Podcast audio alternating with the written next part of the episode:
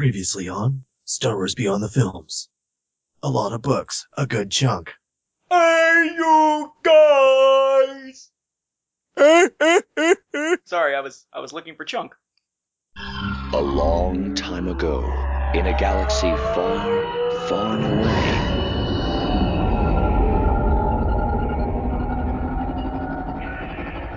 You're listening to Star Wars Beyond the Films, the official expanded universe podcast of StarWarsReport.com. There is great disturbance in the Force. That's right, Whistler. Welcome to episode 159 of Star Wars Beyond the Films, your Star Wars discussion podcast, your podcast of legend, your ticket to that galaxy far, far away. Our episodes broadcast on the Star Wars Report website's second airborne division at www.starwarsreport.com. Episodes can be found on iTunes, Zune, as well as Stitcher, and right on our own Twitter and Facebook pages at SW Beyond Films. But enough about how you got here. Let's get this show started. I'm one of your hosts, the defender of the EU, the champion of the multiverse, the bipolar Star Wars fan, Mark Hurlman. And with me, like a guy who's got nothing, the EU guru himself, the count of two continuities, Mr. Nathan P. Butler. Oh man, see, that hurts. Not because I got nothing, but because it reminded me of For the Man Who Has Lost Everything, the title of the last two part story by Tom Taylor of Injustice Gods Among Us' Year 3 digital comics. God, I love that series. Tom Taylor, a Star Wars alum, is now gone from the series. And that sucks. If you haven't read Injustice Gods Among Us, folks, it's probably the best alternate reality DC comic story you will ever read, if not the best DC comic story you will ever read, which is kind of sad for the rest of DC Comics because it has to be an alternate universe to rock. But that's beside the point, I suppose. Kind of like Legends. You mean it used to be the point? and this is, by the way, also quick chance for a quick reminder, folks. Don't forget if you want to win the original two disc widescreen DVD releases of all three prequel films from their original releases in 2001, 2002, and 2005, plus that bonus The Story of Star Wars DVD that was released as a pack in bonus feature for those buying Revenge of the Sith in 2005 at Walmart stores. You can still enter to win that all the way up until March 15th, the Ides of March, by emailing us at swbeyondfilms at starwarsfanworks.com, putting DVD giveaway in the subject line, and putting your mailing address in case you win inside the body of the email.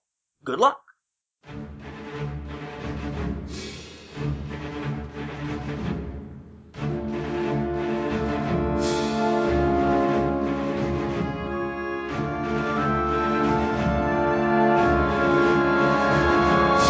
At Star Wars Beyond the Films, we ask the tough questions.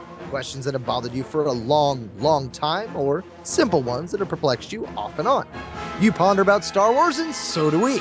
Now, this episode, we continue to explore the concept of formats, be they digital, physical, single trade, or omnibus. We look at the ups, downs, the trials, the tribulations that each of you fans faces in regards to the formats that best fit our individual collections. Now, consider that your spoiler warning, Beyonders and Sentients of all ages, because here we go on another adventure beyond the films. That's right. Last time we took a look at the concept of formats. And again, it's not so much that we're talking about it just in terms of, hey, let's talk about the formats. We want to keep this in the context of Star Wars fans. Whether you're a collector or not, whether you collect the particular types of media we're talking about in this episode, or not, or in the last episode, one of the things you're going to face is the choice between formats if you're a partaker, if that's even a word, a partaker of story group canon or legends continuity, if you're going to be taking in Star Wars storytelling in some form or another, then you're going to face the question of, well, do I get this book in paperback or hardback or ebook? Do I get this comic digitally, a trade paperback, a single, and so on? We took a look last time at formats for prose fiction in terms of publishing. Not so much, hey, look, there's this short story type. Yeah, that's a type, but that in and of itself isn't going to be a format to purchase it in. It's an anthology more if that's the case, or as a, a bonus feature of some other thing like Star Wars Insider in that case. We want to think more in terms of how you might wind up picking something up for purchase. So we looked at novels or prose fiction. We looked at video games. Now we're going to take a look at the topics of comics, videos, not video games, but videos, and then briefly touch on, as brief as we can be, the last one wound up being about two hours on basically three topics. Uh, take a look at if you're talking about signed items. What are some formats in which you could get those signed items and which ones stand out to us personally, which is a topic echoed in uh, from the Star Wars library before that went on hiatus, and adaptations and tie-ins. When it comes to adaptations and tie-ins, do you need every version of something and does it make a difference if it's an adaptation or a tie-in on whether you do or not? So approaching picking up things that play into your love of Star Wars beyond the films. And in this case including them because videos included. So let's start with the big one. The comics. I think this is probably the one where uh, we both have a lot of experience with it, but I would say that just with the time we spent working in comic shops, both of us, um, that maybe we got a different perspective on it, hopefully, than just a consumer, but we are certainly consumers ourselves. When it comes to comics, running them down, because there's a lot of different formats to look at here, um, we'll try to hit them briefly each. You've got singles, meaning individual comic issues, usually not entire stories in and of themselves anymore. Trade paperbacks, collections usually of one story omnibus editions, bigger collections with even more stories included. Prestige format, which has different ways of being defined. Prestige format usually is going to be something that's uh, a little more condensed, sort of digest size when we're talking about those from Dark Horse comics. Maybe a little bit bigger than a digest size, and usually for something that is slightly overpriced, but a unique form of content that you wouldn't see in a regular comic or digest. Uh, hardcovers, like literally hardcover trade paperbacks usually of comics. Limited editions, like with The Star Wars, where you could get a book that had all kinds of special features with the hardback, and it's usually a limited numbered edition or something like that, which you can also get with novels that we'll touch on briefly. Uh, variant covers, which we dealt with a lot recently. Uh, Star Wars number one from Marvel, according to one count, would appear to have a hundred different variants, according to I think it was Newsarama, though I think the current count of variants and versions that we know of is up into the upper 80s at this point, which is still ridiculous.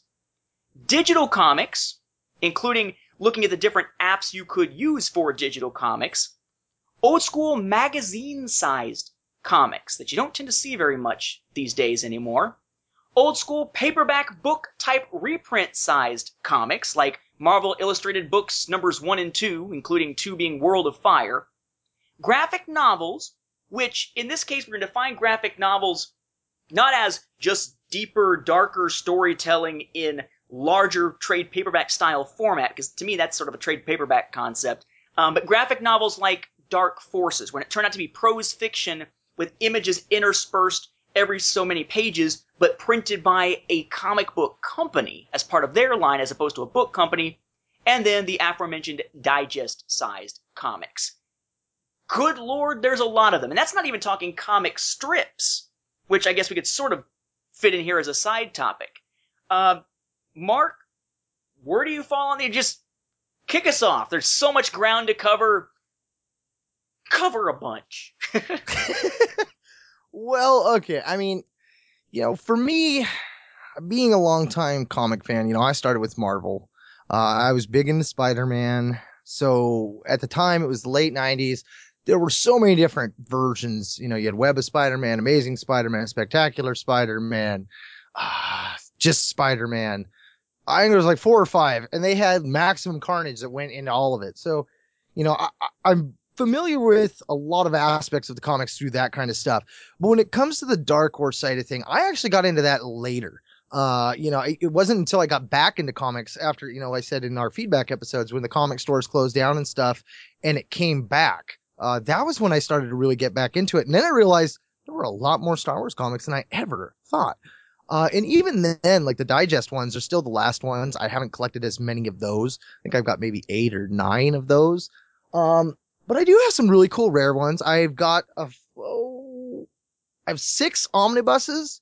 Um, and I, I dig them for what they are. I mean, for me, when it came to it, because of how I was already collecting, I was already collecting them as single issues. Uh, that was how I was consuming them. You know, they would come in each week. I'd get it. I hated to wait. It was that aspect of like with last episode with the books. I didn't like waiting a year to get my paperback. So it was the same thing there. Um, moving into 2015 though, I have for the first time ever told my comic store that was Star Wars comics, I don't want them in singles. Uh, I've made the choice moving forward from Legends that my canon comics, I'm going to collect them in trades. Uh, and my main reason is because, like I said, I'm, I'm with canon, I'm planning on collecting the hardcovers and I got a different shelf for that. And I've seen some really cool shelves that they did the hardcovers and they had their trades and all that stuff and they all looked really nice. So I'm hoping to do that with my canon stuff. So I got to step away from the singles. The other side of comic collecting that drives me nuts is, okay, I've got a box. And even with that box, with me having certain comics that I've told them, you know, I want this one pulled and that one pulled and this one pulled. Okay.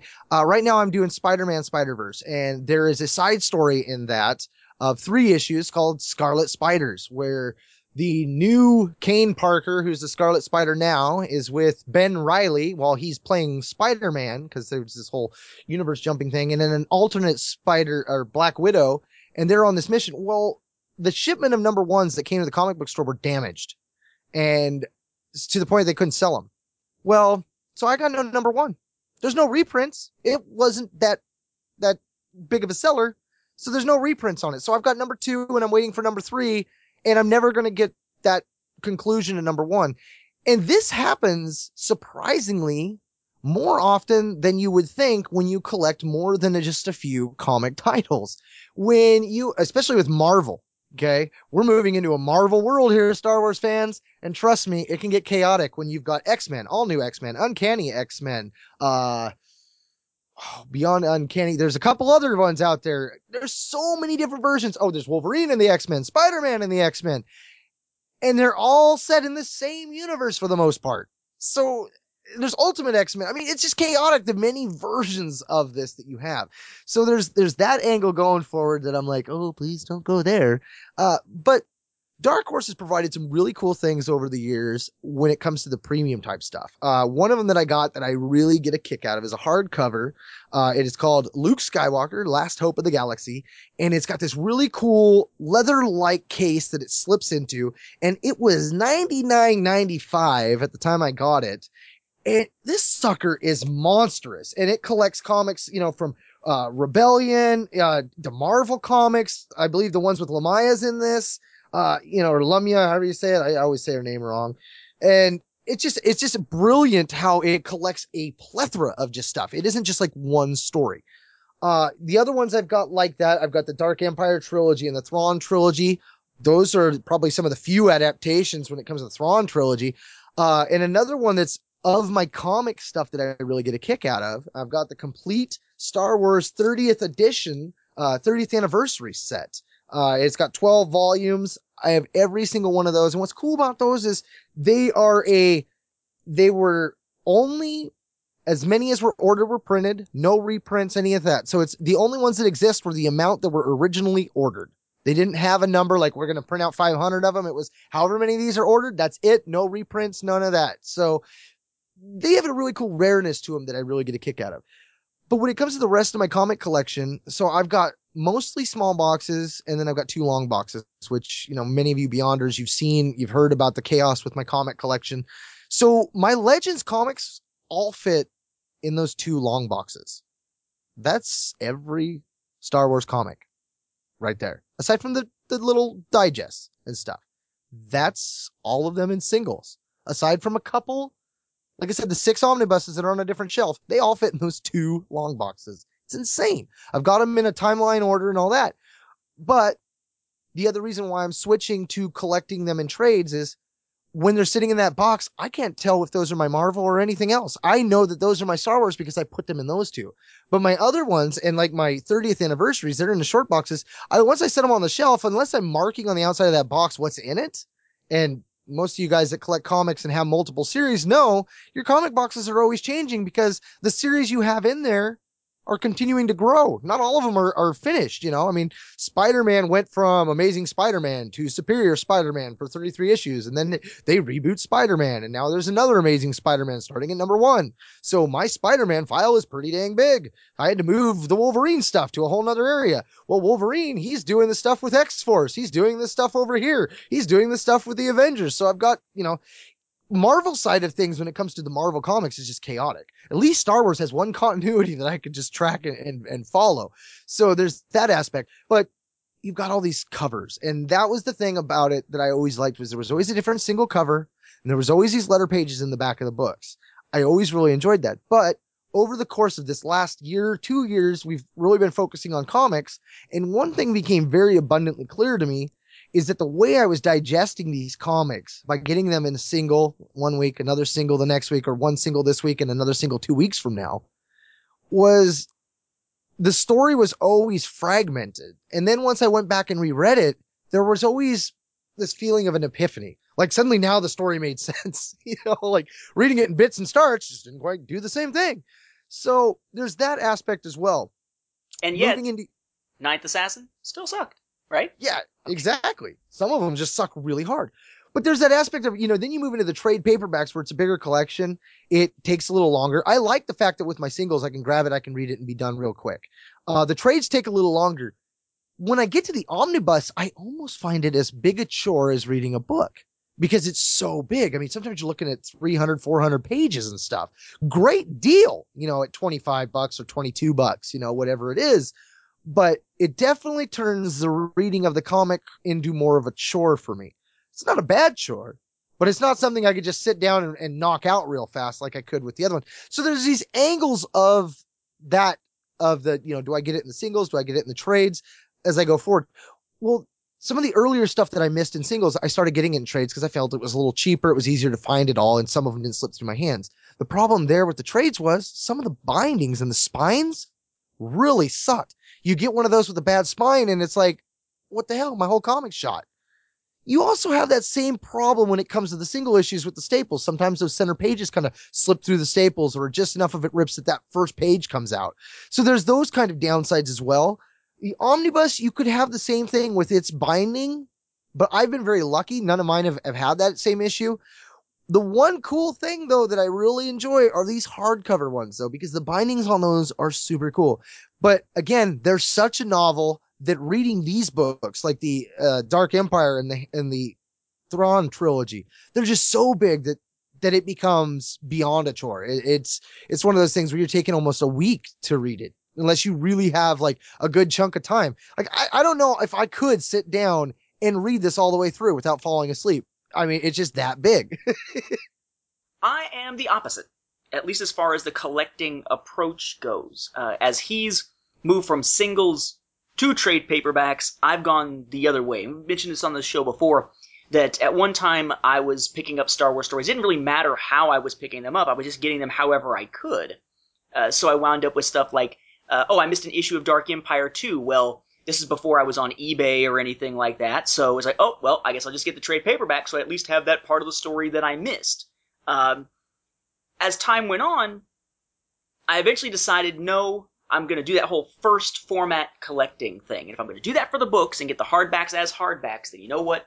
I'm going to get the comics as singles. So I sold off most of the trade paperbacks, and now it's a huge collection of Star Wars single comics. It's um, I want to say it's three long boxes now. I think is what it is.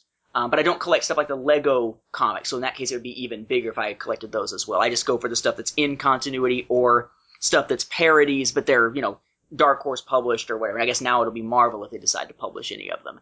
Uh, trade paperbacks are good as far as collecting things, and I do agree that reading stories all in one sitting, you get more out of it, especially something like Knights of the Old Republic, where there's those little in jokes built in and the small little hints built in that you may forget between, you know, one month and the next, or even longer if we're talking about something like Dark Times, where there was longer between issues and longer between storylines. That maybe, maybe that played a role in me not liking Dark Times all that much. I doubt it. Kinda sucks, but maybe that was part of why I never really got engaged with those characters was because of how long it was between them. Maybe if we had read them all together at once, and that was the first experience, it would have been a different feeling. Um, yes, six months is quite a long time between issues. Yeah. Um, uh, what's funny is though one of my favorite comic series of all time that wound up kind of petering out at the end was Rising Stars by J. Michael Straczynski, the guy that did Babylon 5. And there was a dispute between him and the publisher, Top Cow. So I think they went a year without an issue before coming back with a really kind of rushed feeling, quick last few issues. Uh, and that I was so hardcore about. I was reviewing it for a website at the time, the Babylon 5 Spoiler Junkies page. I don't even know if it exists anymore. And, you know, I just kept right up with it. To me, that year wasn't a huge deal, even though it sucked to have to wait that long. But for some reason, some stories, the more intricate they are, you know, you need to have that, you know, immediacy of when you get the next part of the story. Uh, as such, I like the idea of omnibus editions. Again, I don't collect them, I collect the singles, but for the price, it's awesome. If it's a good price. If it's a reasonably priced set of reprints. Uh, the Dark Horse Omnibus series was great because what you got was a low price for a lot of issues. Compared to the trade paperbacks of those issues or getting the singles, it was always a good deal. Or you were, you know, kind of breaking even, but it had extra stuff in it you could only get there because it wasn't reprinted somewhere else before, like some of the Wild Space Volume 2 things. What Marvel is now doing, and I hate to constantly dump on Marvel because it sounds like I got something against Marvel itself. I don't. I have no issue with Marvel as You a company. DC. Yeah, I like Marvel stuff. In fact, generally, I think Marvel has been better at a lot of things than DC ever has been. Um, I like the Marvel characters more than the DC characters, unless it's alternate universe type stuff like Injustice. But Marvel, aside from their variant cover issue, I'm not even going to touch the variant covers thing other than to say that the way that Marvel is dealing with it now is kind of ridiculous, but we've discussed it in depth so often recently, I'm just going to let it go for now. Um, but now they got a whole new issue, which is these new omnibus editions they're coming out with. Uh, the Legacy Collection. Whether it's Knights of the Old Republic or the one for the New Republic that has various stories in it, like Mara Jade by the Emperor's Hand, or whether it's something else, what they're doing is hardback collections of these. And hardback collections with an omnibus amount of content, it seems, of their old original series. Except with them being hardback, they're at insane prices, right? What, it's a hundred mm-hmm. dollars or something like that for these? Yeah. That to me is the opposite of doing something that is for the fans and a good deal. That to me is ridiculous. That's a collector's, a die-hard, super crazy collector only type thing. Especially with them reprinting their own stuff that way. When you could just have easily have gotten that as the omnibus stuff from Dark Horse for much less of a price tag and something a little more portable. It's paperback, it's not as heavy, it's not as big. Um, so a, a heavy collected edition with a lot of issues in it, like an omnibus, is great if they're approaching it from the standpoint of trying to give value to the customer. If it's just them sort of tooting their own horn saying, see, we've got the license now, we're going to have a license to print money for a while, buy this. No, not gonna. Not gonna happen. Um, prestige format, uh, the only thing I think of in that sort of weird middle ground format that I think of is when they took the Marvel stuff and reprinted a handful in ridiculously mixed up order that was in black and white the first time they had classic Star Wars a long time ago. Before the trade paperbacks where they colored them and reprinted the whole series, before the omnibus where they collected them again. Um, those were alright, but generally I find that for the content that you get, a lot of times they're kind of overpriced. So I'm not a big fan of that type. Same thing with hardcovers of trade paperbacks. It's cool if it's something that was groundbreaking. Like I've got a hardcover of Batman the Dark Knight Returns. I've got a hardcover of Kingdom Come. Those were major seminal moments in, in that case, they're both DC publishing history. Those were big deal type things to have as a hardback. Doing something like that with, say, Dark Empire, that really would be something that matters. Maybe even the first arc of this upcoming Star Wars series from Marvel. Though if you know if they do a hardcover, it'll be a hardcover with like 30 different covers. Or they'll have a separate one you can buy that's nothing but a gallery of the variants of number one. Um, but it needs to be something remarkable to warrant the price tag on that sort of thing. Doing it just for the Darth Vader series, especially stuff like Ninth Assassin, why? Just because it's Darth Vader? You know, and nothing against Haden Blackman. I liked his two stories in it, especially Ghost Prison. But to have that be a line that you just sort of randomly decide to do hardbacks with doesn't make a whole lot of sense to me. Um, Legacy rocked. Legacy has hardcover editions. That's cool, and it kind of justifies it more than something like the Darth Vader stuff. But even then, I still think it's kind of ridiculous that you've already got these other versions, and now here's some hardbacks of these for no particular reason whatsoever, other than hey, it's a license to print money because people like this series. Um, same thing goes with limited editions, like with the Star Wars. To me, when you do something like that, there needs to be a reason for it. With the Star Wars, if you're really into it and you really wanted to commemorate it, okay, get the one with all the extra frills and stuff. That's cool if that's your thing. But at least that justified it. You wouldn't want to see that for, you know, Tag and Bink Are Dead. Wouldn't make sense to have that type of thing. Uh, same thing with novels, kind of on a side note, I've actually got for the novelizations of Phantom Menace and Revenge of the Sith, I have the slip-cased versions that are the limited edition, numbered, and signed by the author edition. Those things, that's kind of a big deal. They don't tend to do that very often with Star Wars books, and hey, I wanted to get those signed if I could anyway. But even then, I'm sure there's people who say, well, that's kind of ridiculous. It's just novelizations of the films. It's not even original stories. To me, it's really sort of your mileage will vary when it comes to the limited editions. If it's something you love, go for it. If not, why bother? Well, there's two quick things I want to mention here. There is a downside to non-singles as well, because I know some of the trade paperbacks and stuff where you'll get them where issues aren't there or never collected. Uh, so there's that downside that like it just dawned on me. I'm like, wait a minute. I still remember Legacy where that whole, you know, the Hondo Karr stuff was left out in certain ones and then collected later, you know, completely out of order. Uh, uh but you know, you mentioned in the price of these Marvel ones, and I'm holding this this Luke Skywalker Last Hope of the Galaxy. It has got uh, 832 pages. You can get it right now on sale for about 80 bucks, but it was 100 bucks at the time. Now these new Star Wars ones from Marvel have got 880 pages with a price of around 125 bucks. That's still steeper than this one, but it does have a little bit more pages. Uh, it, so I mean, like I don't know. At first, I was like, "Wow, that's a ridiculous amount," you know, thinking about it as a, as an omnibus. But it they are collecting more than what the omnibuses are collecting at a significant price increase. Plus, it is a hardcover. But it would be nice if they offered stuff that wasn't hardcover and in that ridiculous amount. Um, I mean, there is there is that insult to injury that it has got such a huge price tag, plus the added aspect of it's a totally different format. So, are you going to have all of these this way? I mean, that one I have of Luke Skywalker and the Last Hope for the Galaxy, it isn't with any of my comics. I just have it up on my other shelf because it is just impressive looking, you know. so, I mean, th- that's the other side of it too. Is like based on the different formats, I've got them in different spots. My omnibuses, they're over here with my hardcovers of the uh, Thrawn trilogy and that with the rest of my other hardcovers. They're not even with the comics. So, you know, there's those kind of things too. I mean, it just blew my mind though. I didn't think that these new Marvel ones were that many pages. I had only heard like they only had like 430 something pages. I'm reading here that they got 880. So I'm like, wow, okay, well that, at least that makes the price tag being over 100 a little more understandable. But 125, it still does kind of feel like we're milking it a little bit on this whole, we're bringing it home and boy, we're going to milk this baby. What they mean is bringing home the bacon. Lots of cash. Mm-hmm. Uh, skipping over digital for a moment, we can come back to that kind of the last topic here.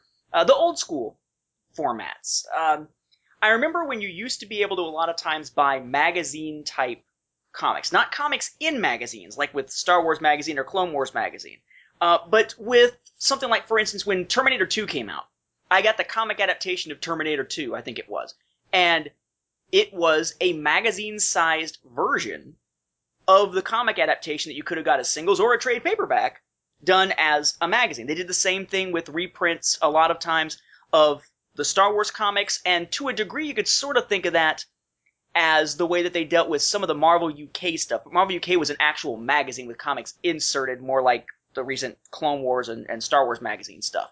But those, for some reason, I guess because at the time when they were big, I wasn't into collecting to collect comics. Like it took me when I was young, I used to read some Transformers comics, not many, but a handful. But it was always ones I got at the grocery store off the rack. Didn't really care about the condition.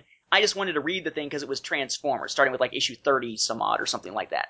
But mm-hmm. then, I mean, I still remember my first comic that wasn't Star Wars was the introduction of the Scraplets in the Marvel Transformers series, if that means anything to anybody else. Um, it took me going to the first comic shop I ever went to, Book Broker, which nowadays apparently is a good store. For a while, it was run by complete jerkwads, but it's the only place you could go in the town. There was a comic shop. Um, but you would buy your comics, and I was like, wow, they come in these bags and boards to protect them. That's kind of neat. Until eventually, Mhm. that's how I would want to always store them. But it took me a while to get into that. And in the era in which these magazine sized comics were big, I wasn't into the collecting side of it. And I wouldn't even have thought about getting a magazine bag like you get a comic bag and board. So they tended to always get really, really torn up for me. So for whatever reason, whether it's that or something else, I, I've never really gravitated toward that type. And by the same token, you don't tend to see a lot of the paperback book sized comics anymore. And uh, for whatever reason, I think the only one of those I ever owned that wasn't like Snoopy or something was aside from the Mar- the Star Wars Marvel ones that I picked up much much later. The only one I actually owned when it was released was Untold Legend of the Batman. And it was stories that already existed in another format that they put into this paperback size. But when they do that, most of the time they become black and white instead of colored. Uh, in the case of Star Wars, the first one, Marvel Illustrated book Star Wars, with a, with the UK stories being reprinted, number one was black and white, number two was in color, or it was the other way around. I forget. I guess it's actually the other way around. Um, but they always have to sort of take the panels and divide them up a different way. Because if you try to squish down an entire comic page into an omnibus, sometimes that's taking away some of the detail and makes it a little bit harder to read depending on the size. You squish it down even more into into like a paperback book size, it's very hard to read. So they would grab, you know, a couple panels at a time for each page, which made them much longer, but really was the same content you were getting elsewhere. Another thing that's not really all that big anymore, I mean, you see it with manga at times, I mean, you don't see it really with standard, you know, US comics anymore, but that's something I'm kind of glad has has gone away. Leave the bookshelf for the books, the comic boxes for the comics in those cases. Uh, same thing with comic strips. You don't really see much in the way of serialized Star Wars comic strips anymore. Last time we really got a chance to see that was with what they did with, with sort of with the Clone Wars uh, and the Old Republic, but that wasn't really comic strips. It was comics, regular sized pages released serialized. But something like uh, the hyperspace web strips or the old uh, Manning and uh, Goodwin Williamson strips that were out there.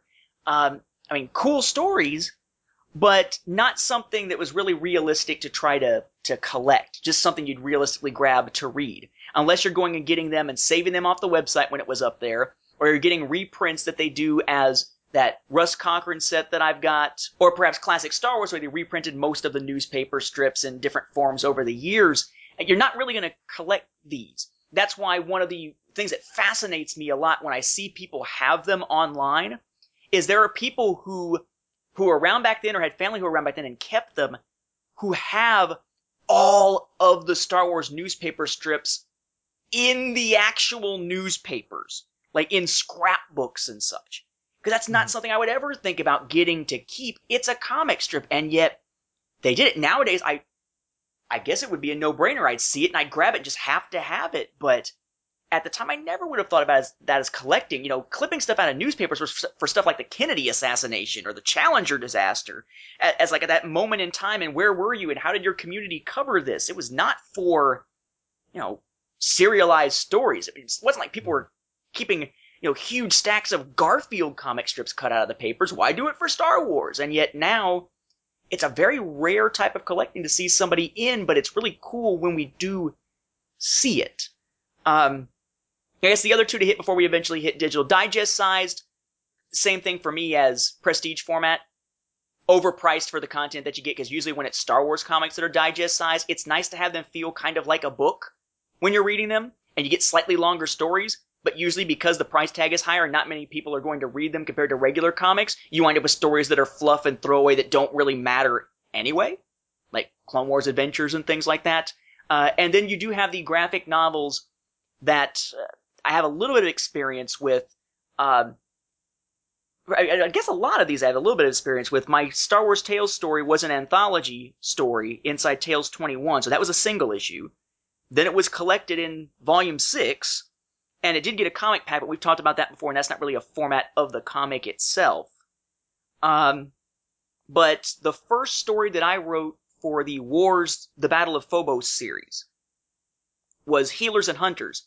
And before it was ever released as an e- ebook novella and then collected as one of three stories in the Preludes paperback, there was an illustrated edition that was basically set up the way that uh, the Dark Forces graphic novels were set up, where it's basically prose fiction, but every few pages there's art, which makes it kind of neat to see the artwork of the scenes. And in the case of Star Wars, you had the Dark Forces ones that were in paperback at one point, and before that they were in hardback. They even got audio dramas, by the way. Um, I gotta say, even being someone who's had some of my work published in this form, I'm actually not a fan of graphic novels in this sense, the prose fiction with the art put in, because usually the art, I feel, doesn't add a lot to the experience. I'm there for the story, and usually it jacks up the price significantly on whatever it is that you're buying. So I'd much rather have just a paperback book, or even a hardback book at that price, than usually have a graphic novel, because usually it means less page count than a regular novel, yet a higher price tag because the art is in there, but not enough art to justify the tag, the price tag. Now, the Kyle Cartan ones or Cartarn ones, it's Cartan, right? Katarn. Cartarn. The the Kyle Cartarn, the there's the novels, there's three of them, but they also did those in a comic format of the same thing, though, right? I mean, it's No. not a comic; it's the same and no. book, just it's just it's just a paperback. It's there. It's the size of a comic basically, but it's a hardback with a a dust jacket over it originally, and they just took that and took the dust jacket art and made it into the art of a trade paperback style one. But it's still the the same content inside. It's not like the content changed. It's okay. it's, it's the equivalent of I have, paperback. I have, yeah, I have two of those in the hardback where it sits on my bookshelf, and then the third one is in that comic form, and it's with my comics. So, like, I have no idea where to put it. Like, is it a comic or is it a book? and it's Dark Horse, right? So you're thinking comics, so Yeah. it should be with the comics. You know, Uh, I just gotta say though, I'm I'm I'm completely surprised that you wouldn't go out of your way to collect the Daily Bugle's strip of comics. I mean, that was the only place you could see the coveted Luke and Leia sex scene. Oh lord, I really hope that's not such a real thing. I, I don't think it's a real thing, but then again, they weren't meant to be brother and sister to begin with. So, we'll see. Now, real quick, I, I want to know when it comes to prices. You know, the comic prices have slowly gone up and stuff today versus back in the day. Uh, but with the prices of them going up, now we're looking, especially moving to Marvel, at three ninety nine per comic for just a single issue. Uh, you know, do you think you're getting the same amount of quality out of your comics when the arc is all over and you get your trade paperback of that stuff at the whatever price versus what you're paying for a book? Because you definitely get a heck of a lot more pages in a book for seven ninety nine than you're getting with this comic. Granted, there's a lot more going into the creative side, the, the drawing, the art, the penciling, and that. But for the prices, how would you compare the two? You know, I tend to get more enjoyment for a longer period of time out of a novel, but at the same time, I recognize a novel doesn't have the artistic side to it, the visual side to it, so I'm not sure that it's a fair comparison. I guess I would compare getting a hardback novel to getting an omnibus. The price is pretty close, and I'm going to get about as much time and enjoyment out of it. Comics right now, as the price tags have gone up, it doesn't seem like the quality of the comics, the quality of the uh, the style of artwork necessarily, the quality of the paper has justified a lot of the jumps in prices. I'm sure there is a justification for it somewhere along the production line of things, but it just doesn't seem like it's justified it as much. Like I'm going through and reading. Uh, I, I feel like I keep referencing DC Comics a lot this time, and I, I swear I'm not a huge DC Comics fan outside of some of the movies and the alternate universe stuff usually, but I love history of entertainment media. So along with reading Marvel Chronicle and Star Wars year by year, I've been reading Batman of Visual History. And it's interesting to see how the prices just stayed so low and then jumped, then jumped, jumped, jumped, jumped. And you look at the inflation of that time. Inflation wasn't accounting for that entire jump in prices. Some of it was just, this is what the market will bear, so we're going to start charging it until we see our numbers drop off. Then we'll might maybe, you know, cut back on the price of the thing. But certainly, you're getting less bang for your buck, I think, these days in terms of comic price versus content than if you were to get a trade paperback or an omnibus. That's why those, I guess, are so appealing. I actually, with Marvel, am taking a chance. Uh, you mentioned you know, damaged comics coming into the comic shop and not being able to get a particular issue through the comic shop because of it. I never really had a lot of issues with damaged comics through the comic shops, whether it was the one run by the jerks early on or the one that I worked at for a while there. But I've had a hell of a time with things from another world, which is that online store that is where Dark Horse uh, goes to like their official site that they link to and everything um, through their website and all. I think it's because I just have a horrid or had a horrid mail person, which is why I was so shocked when Star Wars Insider showed up pretty much pristine uh, earlier this week because we have a new mail person. But I would constantly get these hard cardboard packages with two or three comics in them bent all to hell. Every single time, whether it came to my uh-huh. mailbox or to my wife's post office box, always bent to crap. Even if it was sitting at the door and they didn't even try to put it into a mailbox, bent all to crap. And don't even start on the whole issue of the Clone Wars magazine. They had all kinds of issues on their dis- distribution end of things. Same thing with Star Wars magazine in the US. But the magazines, because of the mail, always showed up. They're not in a bag or anything, torn all to crap. Constantly having to get the comics replaced, constantly calling up to have the magazine replaced because I'm not paying for something that's showing up beaten all to crap. And if they don't want to have to replace it, pack it in something sturdier, even though frankly, I don't think that getting to my doorstep as a piece of mail should be like trying to walk through the streets of Beirut in the 80s. Um, but because of the price and the deal involved, I've stepped up and said, you know what? I'm going to give it a shot for one year. And I have subscribed to Star Wars, Darth Vader, and Princess Leia through Marvel's subscription service for the first time that gets filled through Mile High Comics. We'll see whether this winds up being something worthwhile or if I've just set myself up for a lot of damaged comics showing up. well, one thing I wanted to mention before we get away from the price thing is so, you know, again, I'm the big Marvel guy and I've got all these Spider Man stuff and the Spider Verse thing's going on and it allows a story where characters from multiple dimensions are able to come together plus multiple time frames. So at one point you've got a 16 year old Peter Parker from the main line. You've got Otto Octavius inside Peter as Superior Spider-Man and current day Spider-Man. And then there's an old man Parker. Uh, and so they're all come together and stuff. But it got me to go back to some of my older issues of stuff because it was referencing like like characters like uh, Ben Reilly, who at one point he became the Amazing Spider-Man when Parker thought he was the clone and he stepped down and lost his powers. Ben stepped up and filled the role. So that Ben got pulled forward. And I went back to these old comics to kind of like see, you know, how well they're paying attention to the continuity of the stories and that kind of stuff.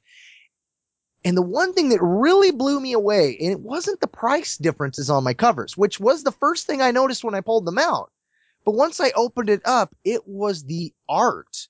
The whoa, oh my God, who was doing this art of the early and late 90s compared to what they got going on now. Right now, and, and, I would even say even DC has got a lot of the same type of arts where it's that really cool glossed over and really sharp features. And I don't know, like it, it's got a really cartoon-esque feel, but not like Looney Tunes cartoons, but more the Clone Wars where you can see the the hairs and the eyelash kind of stuff and better attention to detail. Granted, not all of them are that way, but there is definitely a but, moreover that the art is better now than it was back then. But that's that's more of a technology thing, right? I mean, that's the fact that we have digital artists now that are able to do things that they couldn't get as easily coming across on the pencil page, I guess. Um, it's funny you said you're talking about that you you started heading towards the idea of the artwork but started talking about Spider Verse and multiple continuities, multiple timelines, all coming together, multiple time frames all coming together. I swear I was expecting you to head towards what if Marvel did something where like Luke from the New Jedi Order came back and looked at his old self and said, dude, she's your sister, just so we could see how much he vomited or something, you know? or, you know, he, he meets Mara Jade for the first time. It's like, you will kill Luke Skywalker. And older Luke is off to the side whispering, you will boff Luke Skywalker, or something like that. I totally thought you were going there. Maybe not. Maybe that's just me. That'd make it infinities, wouldn't it? Infinity is the world of infinite. Oh, hell no. All right. That brings us to something we talked about when we were talking about books that has a somewhat different spin on it when it comes to comics, and that is digital comics. These days, that is one of the biggest reasons a lot of times why people who are on the fence about buying a tablet or not will lean that way. I am one of those who did when it came to the comics. That was as part of what convinced me to get an iPad 2 way back in the day. Um, in this case, though, we need to not just look at the idea of whether digital is a good way to get your comics, but are there advantages to that format beyond the regular comic page? And what about the different apps for it? You can get them through like the Kindle store, the iBook store, the Nook store, but the biggest ones right now are to get them through Comixology, which also has a Marvel and DC app that's basically just their app that only filters you down to those particular uh, brands. And then also Dark Horse Comics' own app, which is an independent thing not tied into Comixology at all. Uh, Mark, you want to take this one first? Well, okay, one of the first things with digitals that I really enjoy is the images. Uh, when you got the digital copy, you know, you're, you're not as trapped as you are with the physical. You know, the physical, it's not going to get any bigger. You're not going to be able to zoom in on it, any of that kind of stuff. Uh, and then sometimes some of the images are spread across two pages. When it comes to the digital side of things, you don't have to worry about page lines and you can zoom in and do that kind of stuff to the most part pretty wide. Uh, and then there's that beautiful little thing like I love to call the screen print option, where you hit that little print screen button in the corner and it saves whatever is sitting there, and you go into the uh, paintbrush and paste it, and then you crop what you have, and then bam, there you got a really cool looking picture of a Superstar Destroyer in front of a Death Star when that Superstar Destroyer is not supposed to be there, Brian Woods. Uh, but it was gloriously drawn, and I wanted it. So, you know, it was really cool to be able to do that. Uh, and that was one side of things that immediately I was like, ooh, you know, I'm really digging on that. Doesn't that, though, kind of going back to what we talked about with video games last time, and we'll at least a little bit talk about with video here in a moment, doesn't that, low lend itself to piracy? I mean, it used to be if you wanted to bootleg a comic, you would get the comic and you would make a high definition scan of the thing, or high resolution scan of the thing. Now, bootlegging a comic and rele- and putting it up online is as simple as taking that comic, doing a screenshot with whatever mm-hmm. your device is, and you've got it. You've got that page, and it's just as pristine a quality as what's showing up on your screen right now. Doesn't digital lend itself more easily in this case to piracy than comics have ever experienced before? Absolutely. Uh, 100% dead on with that. Uh, and that's where I was saying in our last one, our last episode, was I don't think we're going to be able to get around that. that. That these tools have been parts of our computer for a long time. Granted, like I said, Dell has found a way to make it so you can't capture audio, but you being able to capture the the imagery there. And yeah, there's nothing to stop you from taking one small panel and one really cool picture or taking, you know, the entire page and saving it that way. Um, that gets back to that intellectually honest and, and paying the creator, uh, you know, and, and strong morals, those kind of things.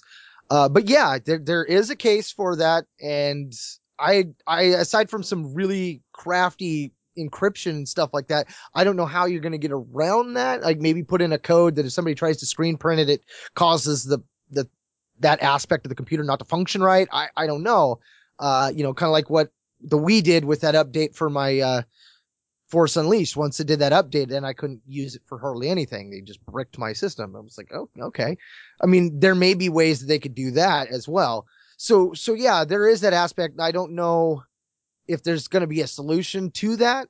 Uh, but I don't know. I mean, that problem, I think that problem's been around easily for 10 years and piracy of comics doesn't seem to be that major of an issue. And it's not like it's, something that's a big guarded secret. I mean, that button's right next to your delete button and the backspace button on your computers, but I, I don't know.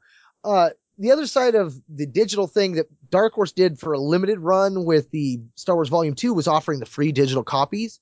Marvel, like when they raised their price, that kind of became a standard for certain lines where you'll get the physical copy and it'll come with the bonus direct edition. All my amazing Spider-Mans are that way.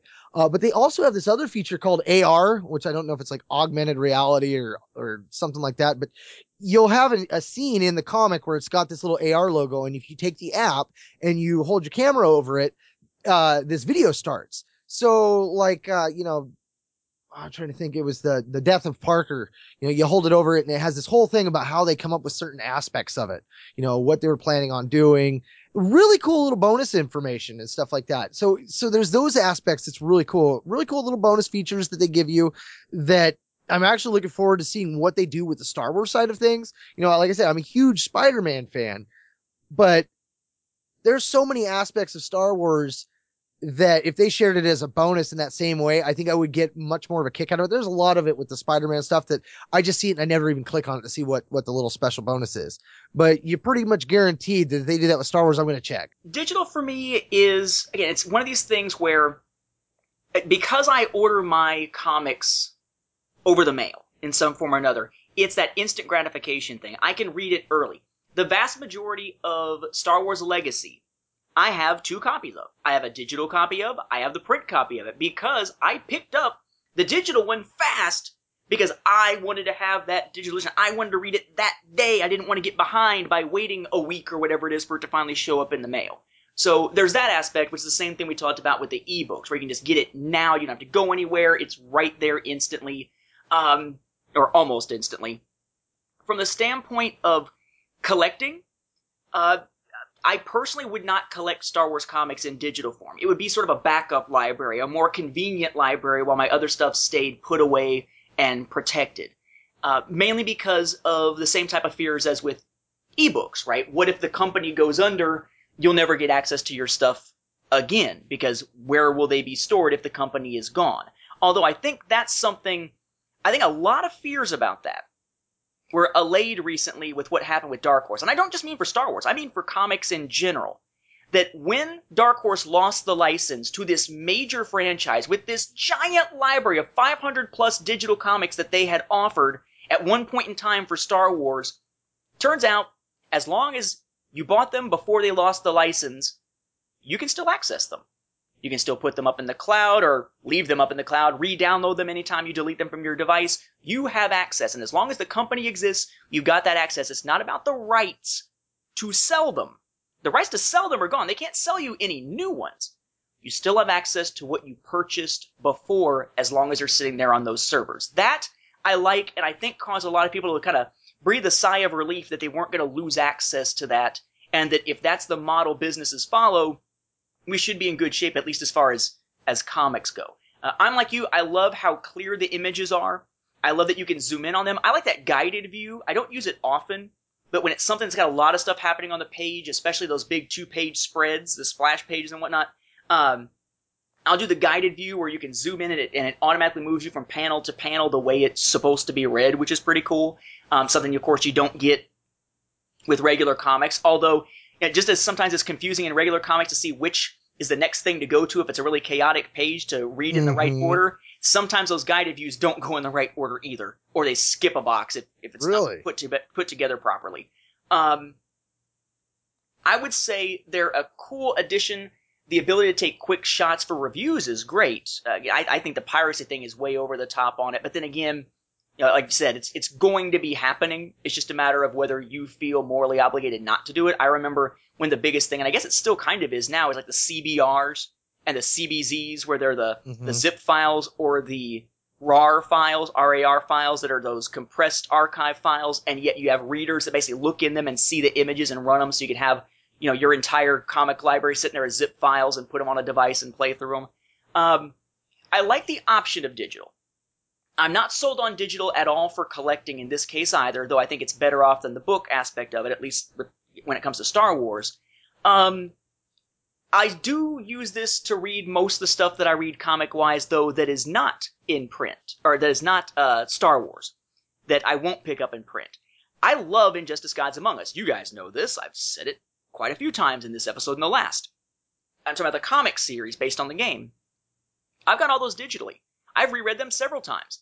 I'm not inclined to go pick them up physically because I got them digitally, and in those cases, you get the digital ones earlier than you get the print ones because it's done in small chunks that are then collected to make the print ones later on. Uh, that type of distribution is great, and it's a nice way to keep that story going. I would love to see that with Star Wars. Take an issue that's, you know, 30 pages or 25 pages or whatever, split that sucker in half, and instead of making it once a month, make it bi weekly and cut the price in half. Keep the story going faster. It may cause more of an issue with the chunking, like we talked about with singles versus trade paperbacks, but at the same time, it's less of a wait in between, so it might wind up being something that keeps you engaged more. I guess it just kind of depends on on who a person is as a specific reader. Now, Dark Horse did do something similar to that, or Star Wars.com did. Uh, they had the Old Republic uh, Evasion, something like that. They, they Yeah, had the, a the number zero for invasion, yeah.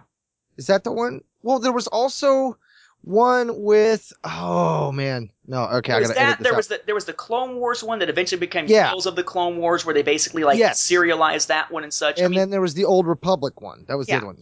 but you weren't paying for those though. Those were just free online releases, and you could go. But same But they concept. eventually yeah, put them. They eventually though they did put them out in in comics though, and you could pay for them then. Because I remember thinking to myself, do I want to pay the money to have them in physical because I already have them for free on my computer? And the honesty, you know, it, I did it. I was just like, heck yeah, I want them in a physical copy. Yeah, I did. I one of the things I was excited about was getting that Tales from the Clone Wars. I expected them to do that later with Valsedian Operation and the other one, uh, Act on Instinct, but they never did. Um, and and I'm sorry, sorry, we just referred to chunking a moment ago. hey, you guys! I know that's sloth, but anytime I hear chunk, I think sloth and chunk. So you know, baby woo. Um, with the digital thing though, uh, one other option presents itself with these before we talk about the actual apps, and that is that you also, because it's all just files on a computer and they just need a place to be stored, you have options available like Marvel Unlimited. In most comic apps, you go to the app, you want that comic, you download that comic, you pay for that comic. And usually, at least to start with, it's the same price as the ones physically, though it is nice to see that while the physical price may usually stay the same in the stores where you might go to buy it, over time, a lot of times the prices on digital comics drop, maybe two ninety nine to one ninety nine or whatever for the older issues, um, because it's not about rarity. It's just hey, it's there and it's an old file. There's not as much demand for it anymore, so they can't charge as much for it anymore. you know those comic boxes at the comic store that sit underneath the table and usually say fifty percent off. Mhm. Yeah, those types. Um, like your uh, uh, Peter Porker, the Spectacular Spider Ham. Um, Yeah. Hey, he's back by the way. yeah, so I so I hear. But uh, you do have options like something like Marvel Unlimited. Marvel Unlimited takes that and turns it on its head, and it's a subscription based service. And basically, you have access to a ridiculously huge Marvel library. You pay by the month or by the year, and read as much as you want. It's all on there. I'm a subscriber to that. It's akin kind of to what they're doing with PlayStation Now, where you subscribe to that service and you play all these games as much as you want as long as they're part of that library. But Marvel's got tons of series up there, way more than I could ever probably read in a lifetime unless I just did nothing but reading comics. It's a ridiculous amount of content for one price. I would love to see Marvel add Star Wars stuff into Marvel Unlimited as it goes, because they tend to add stuff, you know, a little while after it's been new. So right around the time they're going to knock down the price, maybe on the other app, they'll bring it over to Marvel Unlimited. Um, I'd love to see the Marvel stuff in there at some point, but it's interesting. You would never see a company say, "Pay us a fee and we'll ship you as many comics as you want." There's no such thing as a physical all-you-can-eat buffet of comics for one price, but digitally, absolutely. And about you know how much is that feature i mean is it something like how netflix has like a premium one where you can read two comics this week or you pay this one and only get one comic this week or is it just like you said all you can eat you pay this one price and it's just it's unlimited literally unlimited It is literally unlimited, but there is a premium version of it. Basically, you can pay, I think it's 10 bucks a month, basically. You get instant streaming access, as they call it, to the comics that are already there through the Marvel Unlimited app. Uh, something like 15,000 comics, I think, the last time that I saw an advertisement for it, because I was flipping through it earlier today. Um, and they offer certain deals with it, right? There's also an annual subscription, which is what I've got, where you pay 70 bucks. So it's cheaper than 120, paying 10 bucks a month, but it's Mhm. 70 all at one shot, basically. Um, same content. They do have a premium one called Annual Plus. And Annual Plus is a hundred bucks. You get those two things that you already got, the members only deals and the access to all the comics, which is anything. There's no limit whatsoever. But you Mhm. also get a, uh, I think it's a certain action figure, a couple of variant comics uh, in print form. you get a membership card, you get certain member only events, you get certain discounts on actually buying digital comics and stuff like that. Oh. Um, but but there's different you know ways you can sort of get your value out of it. For me, that yearly one is awesome because I mean, if it's seventy bucks for a year, that's a little over five bucks a month. That's actually pretty good for the sheer amount. I mean, that's how I went back and read almost the entire Ultimate Marvel line. I've gotten through the middle of like the second incarnation of Ultimate Marvel, just blazing through on there, and I'm thinking about actually stopping that and going back and reading it every what if I can get my hands on because I just love that concept. Really? That's that's interesting. I one of the first Marvel things I ever collected were the what ifs. I've got about a hundred and some of them. Oh. I love them. They're they're all like Shakespearean tragedies. At least all the early ones always ended in everybody's dead or Yeah. something. They never turned out well. It was basically their Marvel's way of saying, "See, you may have criticized how we did it, but ours is the only way that wouldn't wind up being effed up for everybody. Now shut up." Pretty much. yeah. So I guess um, again for me, the digital side of things opens up a lot of cool new possibilities. Not sold on as a, as a collector, definitely sold on it as a reader. As far as the readers themselves, the apps, there's two main apps basically. If you're not doing Marvel Unlimited, if you're doing, and Marvel Unlimited's got a lot of issues. It crashes and has loading issues frequently enough. Um, it's better now than it used to be, but still. Um, but that's sort of like trying to like just download as you're reading it, usually, as opposed to downloading before you read it. The apps where you purchase that specific comment, a uh, comic and read it used to be Comixology, which has its own DC and Marvel apps also, and then the Dark Horse one. But then Comixology got bought by Amazon, and they changed it. Now the Comixology app, it's very smooth, well done, great guided view. I love the Comixology app, and it almost never crashes on me. But now you have to go to the Comixology website to do your orders, and then download them on the device. You cannot buy them through the app. I mean, you can buy them going to, you know, like on an iPad, you can go to Safari, the web browser, and buy them through there, and then down them, download them on the app. But you can't buy them straight from the app anymore. Although that did introduce subscriptions. Now I've got it set up, for instance, when new issues of Injustice Gods Among Us come out every Tuesday, because it's Tuesday for those, not Wednesday, um, it'll automatically bill me through PayPal 99 cents and then send me an email saying, your issue is ready. Just like getting like a season pass on, say, iTunes for a TV show. And I just open up the app, go to InCloud, hit download. I'm reading the comic. I didn't have to go buy it, go to the website or nothing. I just set up my subscriptions like a pull and hold thing at a comic shop. Um, that's inconvenient to an extent to have to go to the website, but at least it offers that extra perk of being able to subscribe. The Dark Horse app, you can still buy stuff through, but even now, after a lot of tweaks and updates and updated versions, it's still kind of a clunky app, and I tend to find that it freezes and crashes a lot. A ridiculous amount. And you usually, I find, if you want to see the new comics released for this particular week, you gotta shut that thing down. And like on an iPad, just closing it and going back to the home screen doesn't actually close it. You gotta manually actually, nowadays you double click the home button to do your little flick your finger up or whatever. There's different ways you've done it in different versus the operating system. But you actually have to close that out and get rid of it and then start it again and hope it doesn't crash so that it will then slowly load what that week's comics are so you can choose what you want to buy. Uh, as a digital comic reader, even after all this time, the Dark Horse Comics app still sucks. But at least you can buy stuff straight from the app. So for me, for my money, Comixology's app leaps and bounds better. But for the convenience factor, there's probably folks out there who, when they got bought by Amazon, said screw it, and would probably argue the case for the Dark Horse app just because you can buy the stuff through it. Well, it's interesting that you mentioned that you get them on Tuesday versus Wednesday because, you know, Well, it's just a co- it's just those. Like most comics are still Wednesday, but the digital only comics um, from DC, like Injustice and Arrow season, whatever, those come out on Tuesdays. Hmm. which is interesting because the comics actually show up at your comic stores on Tuesdays, but the stores are not allowed to sell them on Tuesday. They have to wait till Wednesday. Uh, Jeff, the comic store owner that down here, uh, he gets them, and that's how he knows everything the next day because he gets to take them home and read them the night before. So when he's selling them, he knows what's in it. And so he was telling me about that. He's like, because some of the comics would be there, and he's like, "Yeah, I'm sorting them out," and I'll be like, "Oh, can I look at it?" He's like, "I can't let you see it." Dude, come on, Jeff, give it to me. but yeah, I was just wondering if that might have been something along that line, but apparently not. But that's still interesting that, that it comes out on a Tuesday. Now it's very very cool. I, I like it because it gives me something to look forward to on Tuesday, other than uh, you know what is that week's you know movies or music that's coming out. It's something that I can read aside from going to the bookstore to pick something up. Uh, I tend to pre-order the comics a lot, but not necessarily the books.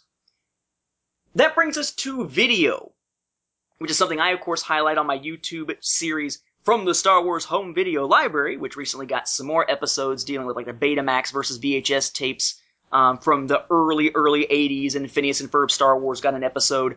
But in this case, this is another one I kind of feel like it plays out the way, or it should play out the way that video games do, and yet for me, because it's an easier collection to create than, say, books or comics, because there's not as much to buy, I've actually found that this became one of my favorite forms of collecting, and yet, just like someone who collects video games but doesn't have the old systems, I can't necessarily use everything that's actually in the collection.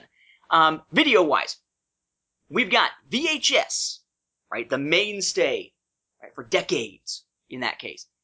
Betamax, the loser of that big format war against VHS.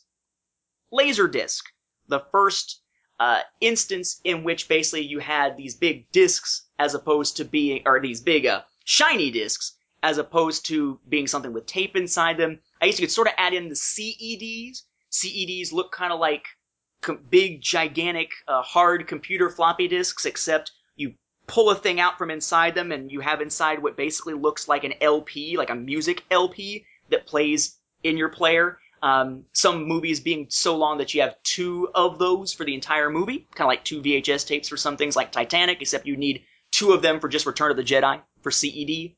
You have VCD, which are those video discs that were big overseas that aren't high definition or anything. They're just video CD-ROMs, basically. Uh, then, of course, DVD, still a mainstay at this point. Blu-ray, uh, the winner of the high definition format war against HD DVD. You have digital. We have 3D Blu-ray, which is it's not really catching on as much as I'm you know, surprised that it hasn't because it is kind of a cool format, but most people don't have 3D televisions. Uh, all those types of ways of viewing your Star Wars material in terms of what you may pick up. I would say this will probably be the least controversial of any of the topics that we've covered here, just because I'm not sure that in this case there's a lot of arguments for the less clear picture versus the more clear picture. Yeah. Well, I you know I don't have much on this one, and so I mean I'll say what I have to say, kick it over to you, and then comment based off anything you say that brings up more for me. The VHS I've got all of it. I like to call it a collection incomplete. Thank you very much, George. We only needed what one more disc, two more of those. Uh, the DVD that's kind of where I'm at. I've got the special edition. Um, I've got a few versions of. I've got the silver and the gold. Um, but I I don't have Blu-ray. I mean, I finally got a Blu-ray player. Uh, and surprisingly, you know, I've asked for it for Christmas, but nobody's bought me the saga on Blu-ray. Uh, the Clone Wars, I've been only watching it on Netflix, so I've, I do not even have it on DVD. So, I mean, I really don't have much there aside from the fact that like I, I enjoy my special edition of the DVD and that's enough Star Wars for me. I mean, I really don't need much more than that. I don't need to have the special scenes that were added, the extra no and that stuff makes it easier to mock by because I don't have it. So therefore I'm not falling in love with it. I'm sure if I did, that would be the quintessential Star Wars for me because of the picture and the sound quality. Uh, I know Nathan, when you start talking about this, the sound quality for you is one of those things that your comments about how great the sound quality is on the Blu-ray is one of the reasons why I am itching to get a hold of it. Um, moving into the world of Blu-ray, it's been an interesting thing. You know, you see some movies that are just glorious, and then you see some older movies that don't stand up well. But I do hear time after time that the Blu-ray stand up really well. So I'm very excited to eventually move into that arena, especially considering that is the canon version of the film. So technically, I really don't have the canon version. Guess I'm just supporting Legends over here. He always meant for that rock to be in front of R2 from only one angle. And I guess he always meant that, you know, it was going to be a reverse TARDIS at Jabba's palace. It is smaller on the inside. Now, I've been collecting these for a while, not really meaning to, and then I actually turned it into a collection I pursued because I realized I had quite a bit already. I might as well start adding to it. Um, at last count, if you don't count the 8mm original selected scenes, black and white, no sound, um, reel for, on Super 8 of parts of A New Hope, I want to say I currently own 33 different copies of A New Hope. And for Empire and Jedi, it's somewhere in the mid 20s at this point. Dang. Um, because we're talking, you know, multiple VHS, right? That I find it interesting that when Star Wars got going, home video wasn't really huge yet. I mean, people would watch stuff on TV, and they might rent a videotape, but actually owning a tape was kind of weird. Uh, that's why in '82 it was so crazy. They released a video rental library version of A New Hope months before they released one for people to buy. Well, people would go to their video stores and start renting them and not bringing them back. So video stores would start doing what they called a lifetime rental. Pay them a ridiculous amount of money. They'll just give you the tape and never ask for it back and call it a rental.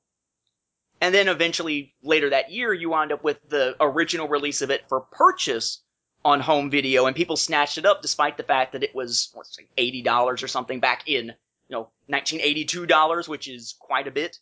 Well, think about this. 96, Braveheart came out. When that came out on VHS, it was still $80. Good lord, that's insane. I, that's what Uh, I thought. Let's see. Then you have, um, I mean, there's different versions. There's a VHS version from '83. There's one from '84. That's an '84 one is essentially re-released uh, packaging-wise in '86, '87, minus the label on the tape. They finally start putting it together in VHS sets in 1990. Uh, you get another one in '92, and so on. And we don't even get DVD versions until 2004. Blu-ray until 2011. I mean, Star Wars has crossed a lot of media, and I- don't think it's you know a surprise that we're going to prefer better sound and picture quality. With Star Wars, it's a little odd though, because every time, every time from 1997 onward, it's not a matter of just picking the best picture and sound quality. It's, oh look, he's tinkered with it again. Right? Back in 82 and 83, you got the original stereo mix of the films on VHS and I'm guessing on Betamax. I have no idea if the Betamax ones that I have are stereo or not. I think they may be, but I don't recall if Betamax even has a stereo option. It's been a while and it's very late at night as I'm recording this. Um, but well, late at night for me. For Mark, it's just hitting midnight. For me, it's like 3:15 a.m. Um, but VHS and Betamax at least start out with this. You know, well, there's the one version of the sound. And then they do that hi-fi remix thing that it a little triangle that says hi-fi stereo in uh, 84, which is the first time they remix the soundtrack. You get to the early 90s and you get this, or I guess it's 93, and you get the Laserdisc Definitive Collection, the Definitive Edition, and they revamp things with THX video and sound, so better picture quality, better sound quality, and use that as the basis for the THX 1995 editions of the films, which are again, you know, clarified and made better, but not substantial changes. Soon as 97 comes around, he's doing the special edition changes, then you've got the, uh, DVD releases in 2004 and they get changed again. You got the Blu-ray release in 2011, they change it again. I mean, the Star Wars films, even the prequels have been tinkered with. The only one that really hasn't is Revenge of the Sith. I mean, you had uh, oh look, it was a smash cut here, now it's a wipe, now it's a smash cut, or whatever they call it. Um, so what your preferred media is, what your preferred format is, sometimes is telling on what version of the films you prefer. If we can take that out of it, though, take the whole, well, if you like the Blu-ray, you prefer that cut of the film versus the others, and you suck because it's not the original. Take that out.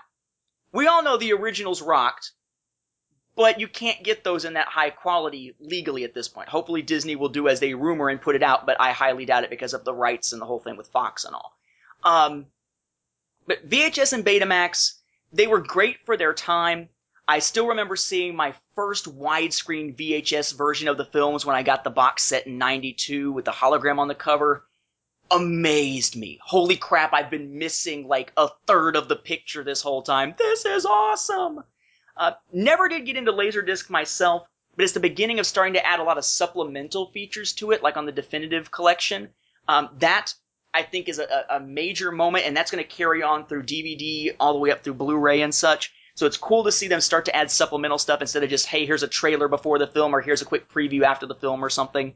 Um, VCD was not, I was not a big fan of, but it is nice, it was nice to have it digital. You could jump to whatever part of the movie you wanted by clicking on something on the computer, right? To be able to jump between them. But VCD, there's a reason it never caught on here. It just did not surpass VHS or Laserdisc in terms of picture quality. So what was the point of picking them up?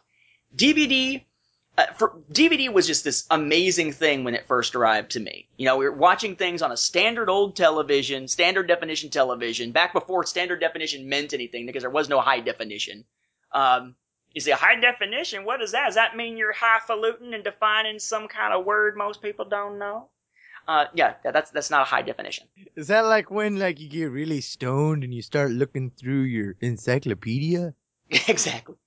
Um, I don't know, like DVD was just big because it had a bunch of new features, of course. Most of the things that were coming out were coming out widescreen as opposed to having to look for that specifically on VHS. Um, and it was just a cool thing to have that better picture and sound quality on DVD. I still remember my first DVD player was on my computer. Even before we had one in the home, I had a DVD ROM that I bought specifically because I wanted to watch movies on the computer and be mm-hmm. able to do other things. And my drive was dying, so why not replace it with the DVD ROM instead? And the first film I got was Fight Club. The two nice. disc Fight Club uh, DVD was just blew me away. And then we waited years and years for Star Wars to come out on it. Uh, DVD, I still think is the most versatile format that's out there in terms of price versus the content that you get. But Blu-ray, from the standpoint of, of visuals, is absolutely gorgeous. And the sound is terrific. I mean, the first time I played I, Robot on a Blu-ray player, it's one of the first Blu-rays I ever had.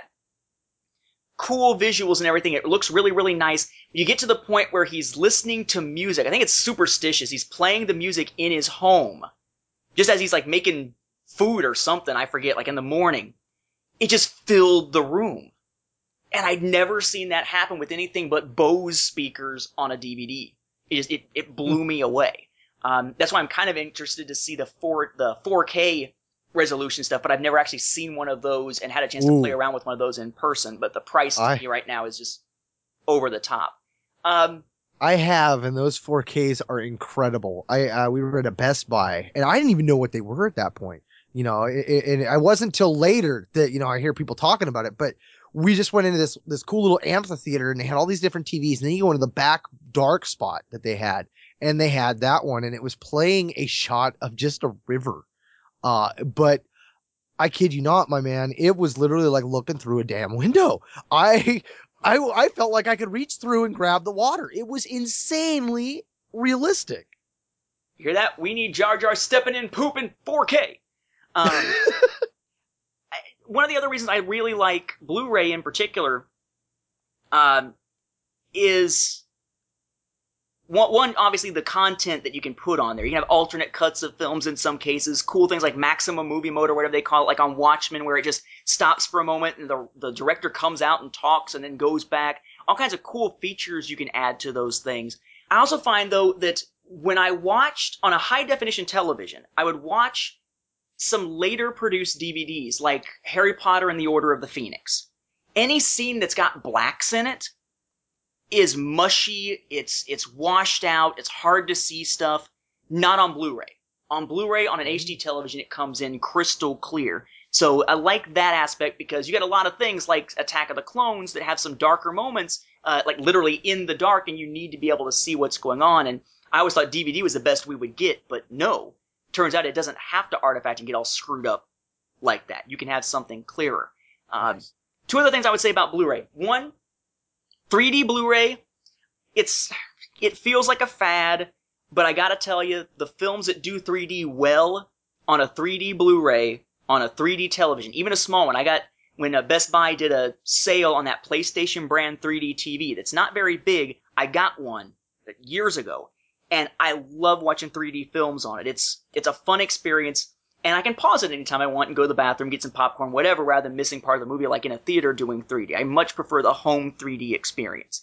Um, very cool. I would love to see them finally take Phantom Menace that's already in 3D that was in theaters, Attack of the Clones that was already shown at a convention in theaters, and now the next convention, the next celebration, we're going to see Revenge of the Sith in 3D. Take them and put them out on 3D Blu-ray. Do I think they're going to do it anytime soon? No, but they should because that'd be a cool home experience to have. And as a home video collector, I want those in the collection. The other thing I would say about Blu-ray, the last thing would be, it's interesting because, and I mentioned this on a recent episode of From the Star Wars Home Video Library.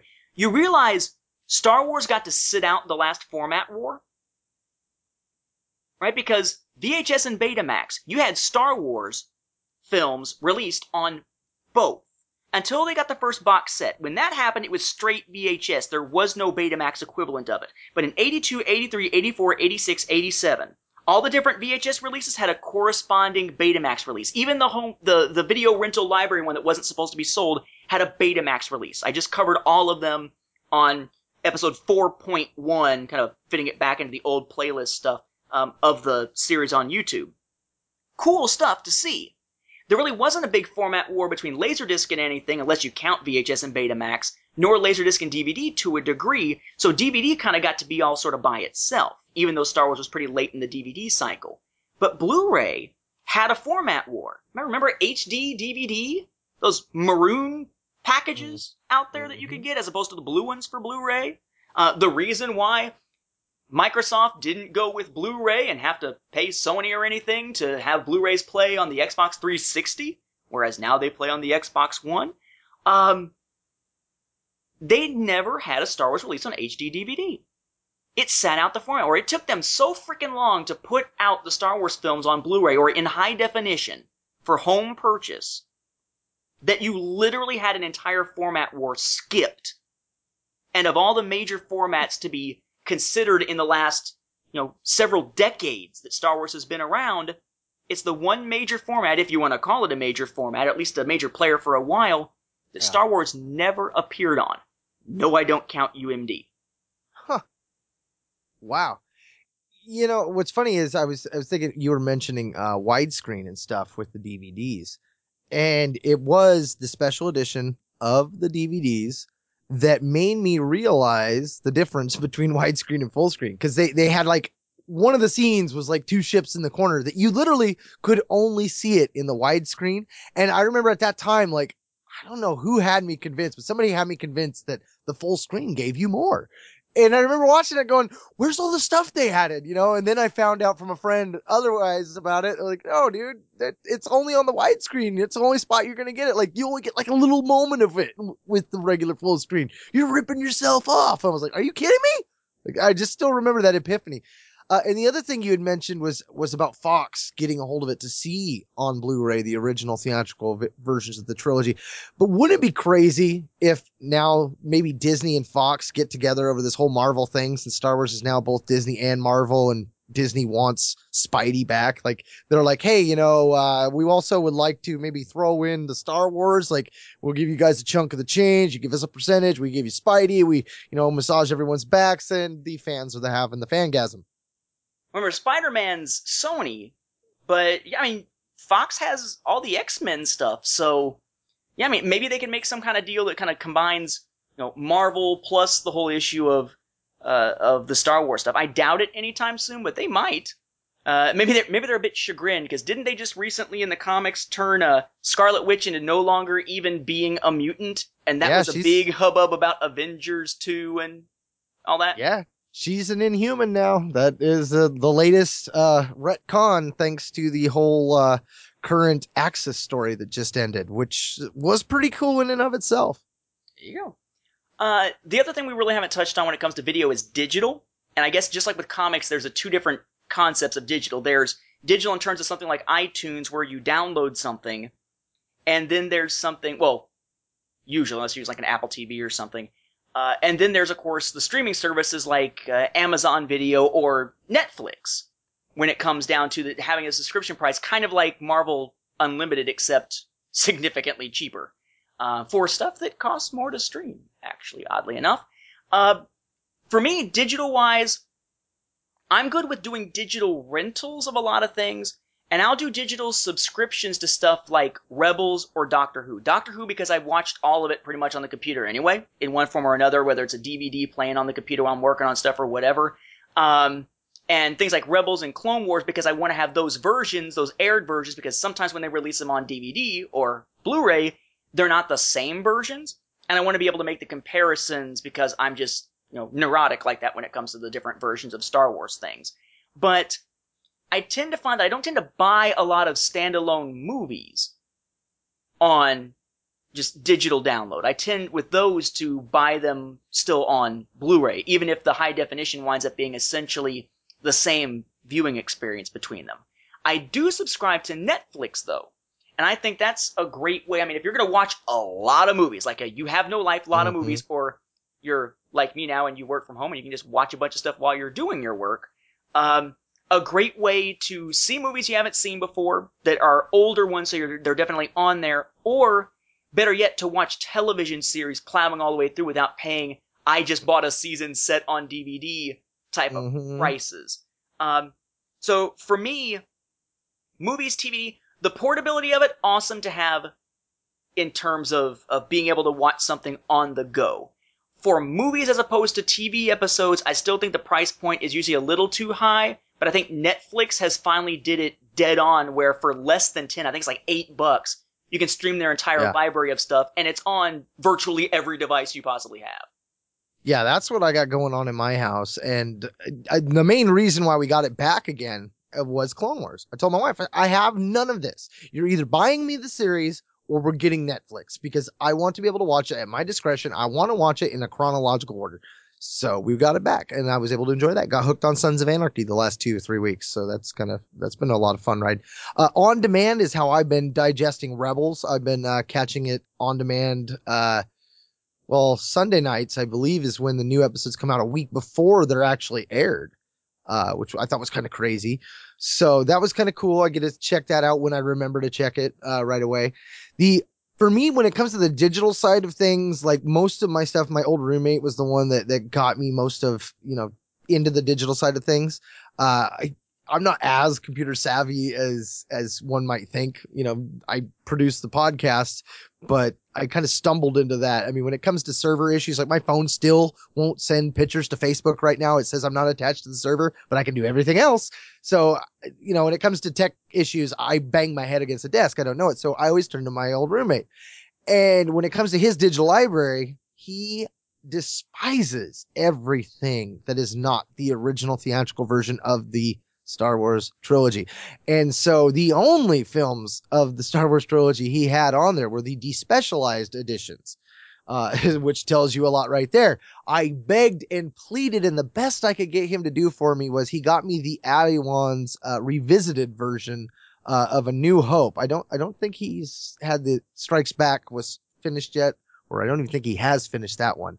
Uh, but that I was just blown away by that when I watched it because of course, you know, we had that huge projector uh that my roommate had. So I saw it as the size of a, you know, movie theater and all the added little stuff Chewie getting the uh, award at the end and all that stuff. I was just beyond tickled. Of course, my roommate was just going on about adding the extra stuff. It was always good. It never needed to be messed with. But yeah, for digital, for me, that's really all I have knowledge of. Uh, I mean, you know, call it what it is. I'm gonna not, but that's what it is.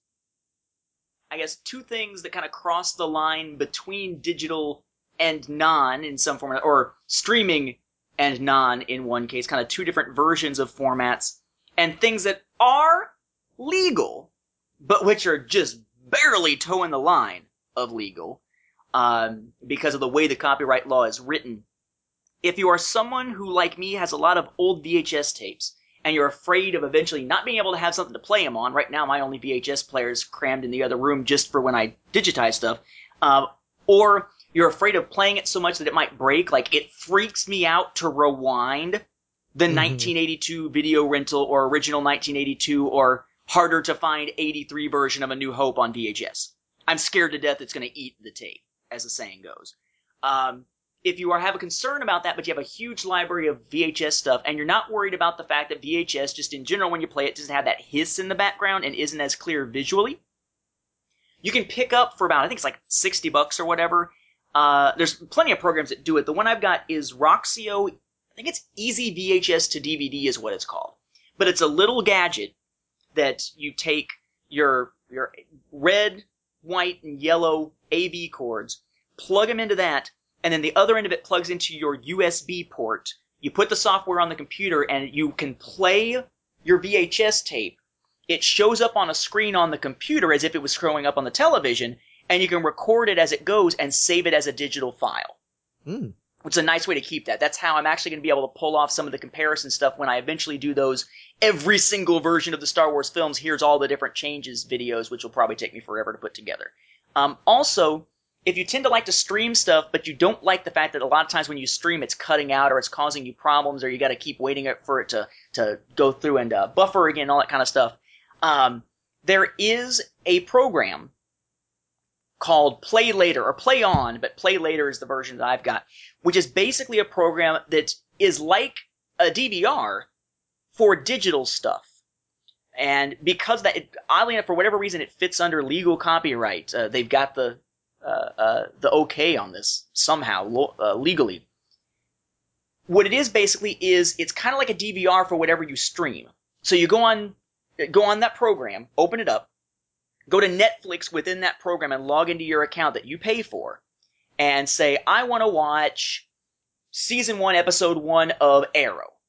Click on it, and instead of watching it at the time, it streams it in real time as if you were watching it, but it's saving it as a video file as it does it. So you wind up with a file that has a copyright notification at the beginning and the end, telling your name, your IP address, and everything. You know, this is who legally downloaded because they pay for this service, but here's their information in case they're bootlegging it, as if you couldn't go in and edit that off of something very, very easily in like Movie Maker or something. Um, something as simple as that. But as long as you're not altering the file, it's legal because it's got those notices and everything on it, and you pay for the service, and it allows you to download whatever it is. Um, so like right before they took 24 off of Netflix, I did a ridiculous several days constantly of streaming every episode of 24 and making sure I saved it so I could go back and watch it this summer when I have time to watch it without losing it because of the way that the rights worked out with, you know, Netflix and whatever between them and Fox. So there Hmm. are ways to take one version of something that may not be ideal and alter it. We're in a, a heavily transformative media type culture right now. Media transforms us, but also can transform between different other media much more readily than it ever has before, which again leads to more piracy, Mhm. but more versatility. Well, that was what I was going to ask you was how is that PlayOn service any different, say, than the print screen option with the digital comics? It's obviously the rights page, but it Well, no, no, I, I think you could. I think legally you would be fine making a backup, so to speak, of a digital comic. It's like why you could you could dub, as they used to call it, a VHS tape, and as Mhm. long as it is a copy of something you already own and have the rights to, um, that you're making as your own backup, you're fine. Same thing as making a copy of a CD-ROM or a DVD or something like that. It's when you try to distribute it that the issue happens. Whether you're distributing it free, just dumping it online, or distributing it for a fee or presenting it for a fee, that's when the issue comes down. Well, yeah, because it's weird. Because like, okay, if I want to lend my book to a friend, the actual comic, I could just hand it to my friend and he hands it back. Now I could say, you know, save copies of this as a backup, have it on my Darth Vader little Mimobot flash drive here, and give it to him to read it in the same fashion, and he could then, if he wants to, choose and save it. But all of that, even before he chooses to save it, is all completely illegal. Ah, but I can tell you why. Okay.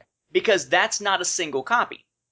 Generally, if you're getting something, it's a, a license. These days, like the games and stuff, for instance, are usually licensed for use for you. Like, Mhm. I mean, heck, game wise, if you like, if I buy a game for um, the PlayStation 4, I think the legalese of that plus Xbox One essentially is you're buying a license for the game, not for the game itself, so they can change it anytime they want with patches, and there's nothing you can do about it. You can't sue them over it. It's not really yours anymore. Mm. Um, it's like you're you're leasing it. Same thing with the systems, if I remember right. I forget exactly how the legalese works on that, but it's one of those sort of covering the butts. You're not actually owning it type things.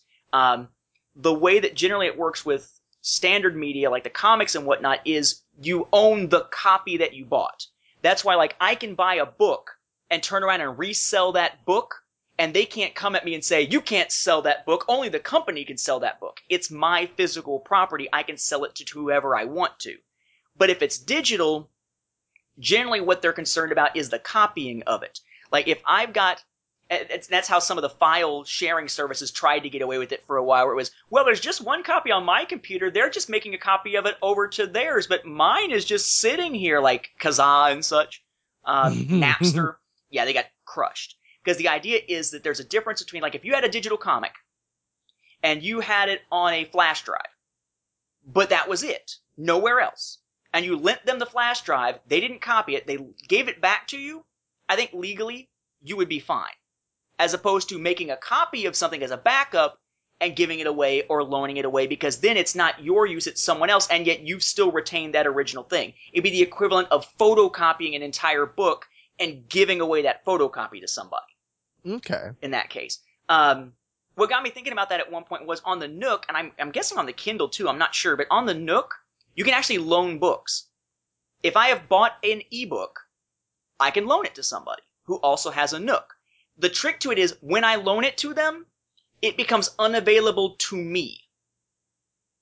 That way it's literally like loaning a physical book. I have the one copy, I hand it off to this person until they give it back or until the time runs out on the loan and it automatically comes back.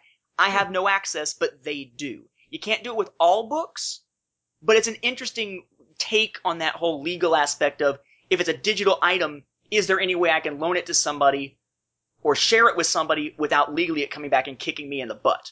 Granted, they're not going to go after most people anyway. They don't have the resources to do that.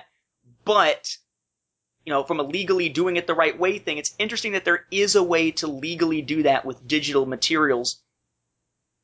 But you have to think kind of in a weird way and think of them almost like they're not even digital. Well, yeah, there's a there's a lot of of the legal aspects that just are beyond me. I mean, I made a scout video for back to scouting for us to play just at our pack meeting uh, with what we did that year, and I I played Carry On Wayward Son, you know, and then I I went. Everybody wanted me to upload it to YouTube so they could have their own copy of it. So I went to do it. No, YouTube wouldn't let me do it for the longest time. I finally got around it somehow. I can't remember what I had to do, but I had to upload it. I think I had to upload it to Facebook, or it was Facebook that wouldn't let me do it. Yeah, that was it. Facebook wouldn't let me do it, but YouTube would. That's what it was.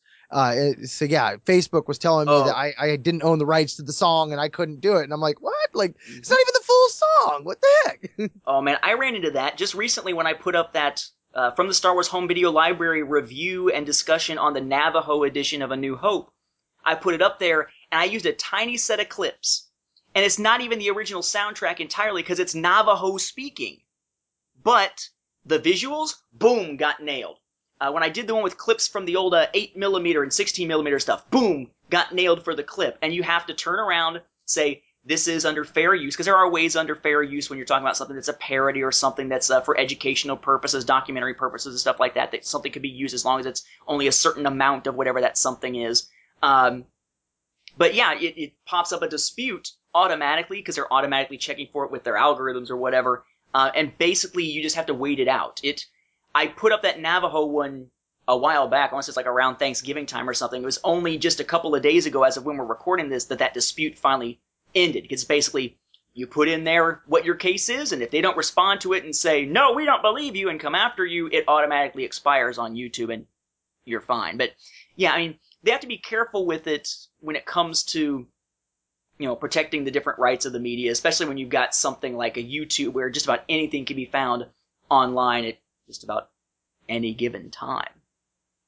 That brings us to our last two topics, which are very quick little concerns here, but things that were brought up uh, by the listeners while we were talking about concepts for this show that probably don't need shows of their own. They wouldn't necessarily fill an entire show, but we wanted to make sure to mention here because they do tie into this idea of formats and such. Um, so, First of the two, when it comes to getting things signed, a lot of times fans of different media, whether it's Star Wars or anything else, want to have things signed by their favorite writers, their favorite artists, whatever. If we're getting Star Wars comics or books signed, which I guess you can't really do for digital unless you have them sign your iPad on the back or something. But if you're talking about a physical book or physical comic and getting it signed, which tends to be the preferred method? To get it personalized, like to Mark, to Nathan, blah, blah, blah. To get it non-personalized, where it's just the person's signature. Or a book plate, where I don't have the book with me, but I've got this signed sticker, and I can stick the sticker in the book, and it essentially is a signed book. Uh, pros and cons of those. Well, um, I think it really depends on what you're doing with the book. Like if you're planning on reselling the book, you're definitely not going to want it personalized. You're just going to want the signature or something with just a Star Wars phrase. You know, may the force be with you, Timothy Zahn. You know, something like that. Uh, I do have some some signed items. Uh, Timothy Zahn, my I my one of my first, uh, what's my first girlfriend kind of thing in the in the manner of you know the first girl I fell in love with and first a lot of things. so she bought me uh you know the third book of the series and was able to get it signed by Timothy Zahn because my mom had bought me the trilogy and she knew I kept it on my bedstand. Uh, I wasn't really reading it because I wasn't reading books at the time because that wasn't cool, you know? And so she knew that I had them there. And she knew I was digging Star Wars because the special editions were coming out and I was like, yeah, Star Wars. I love it. Yeah. Uh, so she saw Timothy Zahn and thought, Hey, I'll get him this. And, and she got it signed to me. And that was, that was for the longest time one of the coolest possessions I had ever had. You know, I was just like, wow.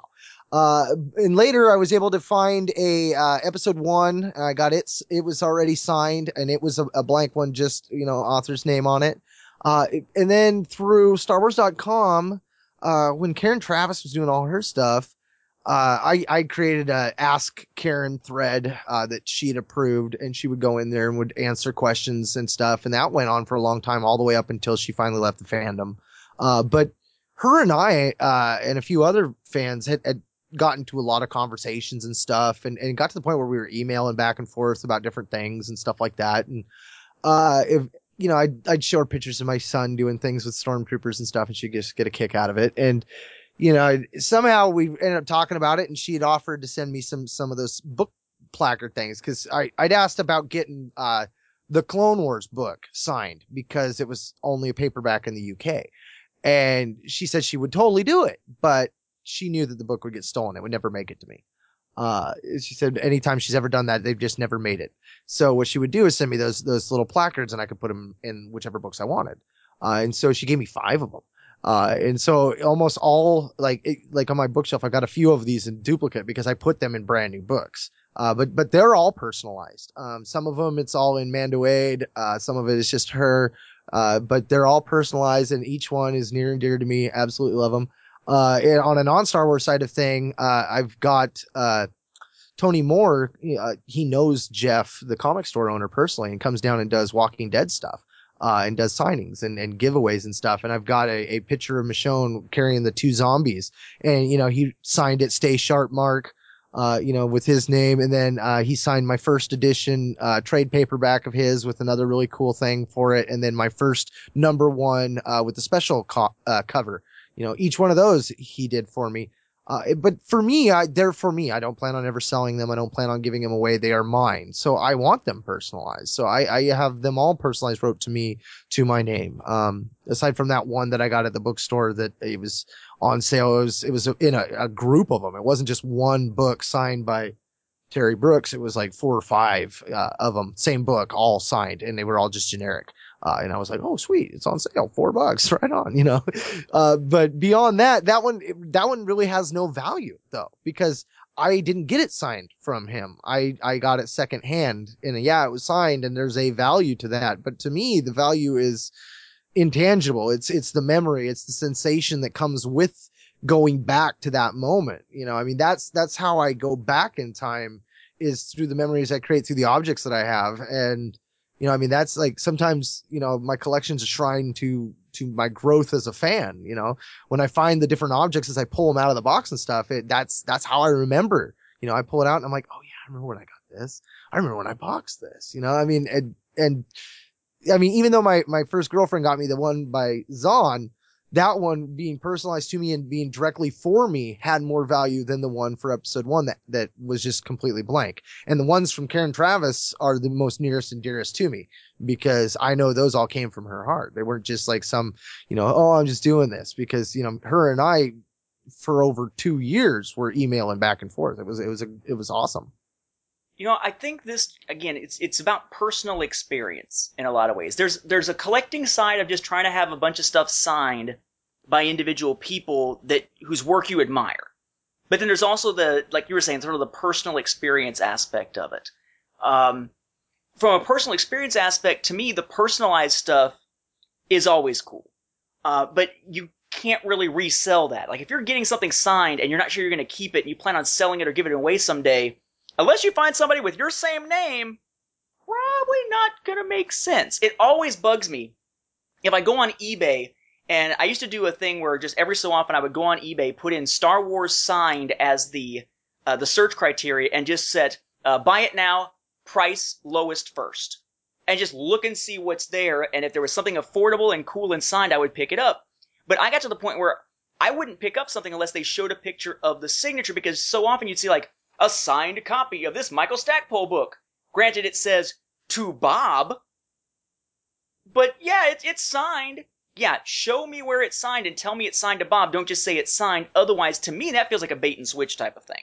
Yeah. Um, they're being disingenuous in trying to sell it. So if that's your goal, selling it or getting rid of it someday, then yeah, personalized isn't going to work. Non-personalized works. Uh, I, I don't add anything to my collection that's not either personalized to me or non-personalized. Like my copy of Heir to the Empire is simply signed by Timothy Zahn. That's it. My copy of Dark Empire number one is signed by, uh, shoot, I forget. I think it's Tom Veitch and I think it's Dave Dorman was the other one who signed that one. Um, that's cool and all. Not personalized or anything like that. I was glad to be able to find them because I wanted to have them for the collection. And then of course there's the signed and numbered stuff where there's no personalization ever, but it's cool to have because it's that limited edition, whatever, but signed. So to me, it's about who signed it. What's the big deal? I've got, um, uh, a photo up on the wall. I don't tend to do a lot of, uh, I want the actors' photographs signed or anything like that, except for a handful, and it's usually because of voice acting. Like I've got a picture of Sam Witwer that's signed. Uh, Mhm. Up on the wall is a Clone Wars action scene that's signed by most of the, the voice cast at the time. Um, but when it comes to books, that's where, you know, at least if you're looking for signed ones and you're looking online for something that's not personalized, as long as you're sure it's not personalized, I think you're much better off finding signed stuff that way for Star Wars than trying to get signed photos on eBay. Because when it comes to scammers faking autographs of stars, it's ridiculous. I mean, how many times have we run into instances where people were saying, this is a signed photo of Natalie Portman from episode whatever? Yeah, except it's not because the signature is nothing like her actual signature. It's not only a forgery, it's a bad forgery. Um, you got to be careful with that, especially if there's no certificate of authenticity or something, or if there's a certificate of authenticity but from a place that has no standing whatsoever. Like, I could write, oh yeah, it comes with a certificate of authenticity. Let me get on Microsoft Word and BS something for you. Yeah, it's authentic. Take it. You know, um, it's a thing you got to be kind of careful with, but it's cool to have as an addition to the collection. If, if you go on, folks, uh, Flickr, F-L-I-C-K-R, no E, dot com slash Nathan P. Butler, all is one word. My collection, I've got most of it photographed and up there, not all of it. I've, it's been a while since I did some more photographs, but you can see a lot of the signed Star Wars stuff that I've got up there showing the signature. Um, I've got several that are personalized. To me, the personalizing thing, again, it kind of needs to me- needs to mean something. If it just says, a, you know, to Nathan, may the force be with you, and then the name, it's cool for my collection because it's personalized to me. I know no one else is going to try to take it, probably because it's personalized to me. But it doesn't have a lot of meaning because it's just, oh, I bumped into this person at a convention, I stood in line, they signed it, that's it. Um, whereas if I've done an interview with somebody, I like to have something signed if I've met them in person for the interview because that kind of reminds me of that personal experience. And there have been times where I've done something that had some level of uh, a personal connection that's been signed. Like when I wrote for Star Wars Tales, Jeremy Barlow, I don't have it sitting in front of me, so I forget the exact wording of what it said, but Jeremy Barlow sent me a copy of his first Star Wars comic, What Sin Loyalty from the pages of Empire, signed and personalized to me, basically like as a way of saying, good job on writing the story for Tales.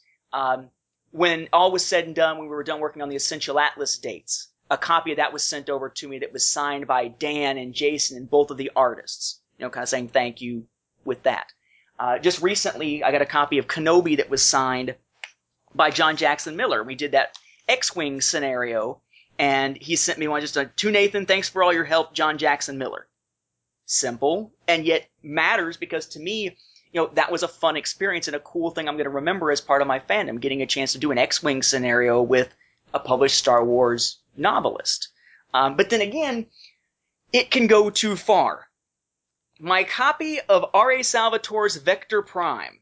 You pop that sucker open, and it says, To Nathan Butler, Star Wars Timeline author. You get your work cut out for you. The future of Star Wars begins here. R.A. Salvatore. This is a grand testament in, what, 1999, I guess, of my post high school, early college ego.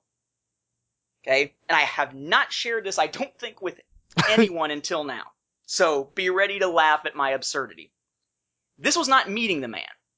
This was not somebody who knew what in the hell the Star Wars Timeline Project was. This is right when the Star Wars Timeline Project was like on version 6.0. It had just started adding events at all. It was not nearly as big as it eventually became. Um, this was something where I don't know if it was StarWars.com or who it was, there was a thing where if you pre-ordered Vector Prime in hardback through them, you could say what you would like Salvatore to personalize on a copy and sign it and send it to you. And that's apparently what I came up with in my 19 year old mind at the time, thinking I was some kind of Star Wars god sitting on the message boards beating up on the dumbasses who didn't know what they were talking about. And they don't know an R5 from an R2 kind of stuff. Back when I was the douchebag. Uh, I was the troll, I guess you'd call it these days. and what's funny is many years later, I wound up briefly having uh, contact with him. Uh, it wasn't for an, I can't remember if it was for an interview or not, but I had a chance to talk to him. And I mentioned, he's like, he's like, Star Wars Timeline. Why does that sound familiar?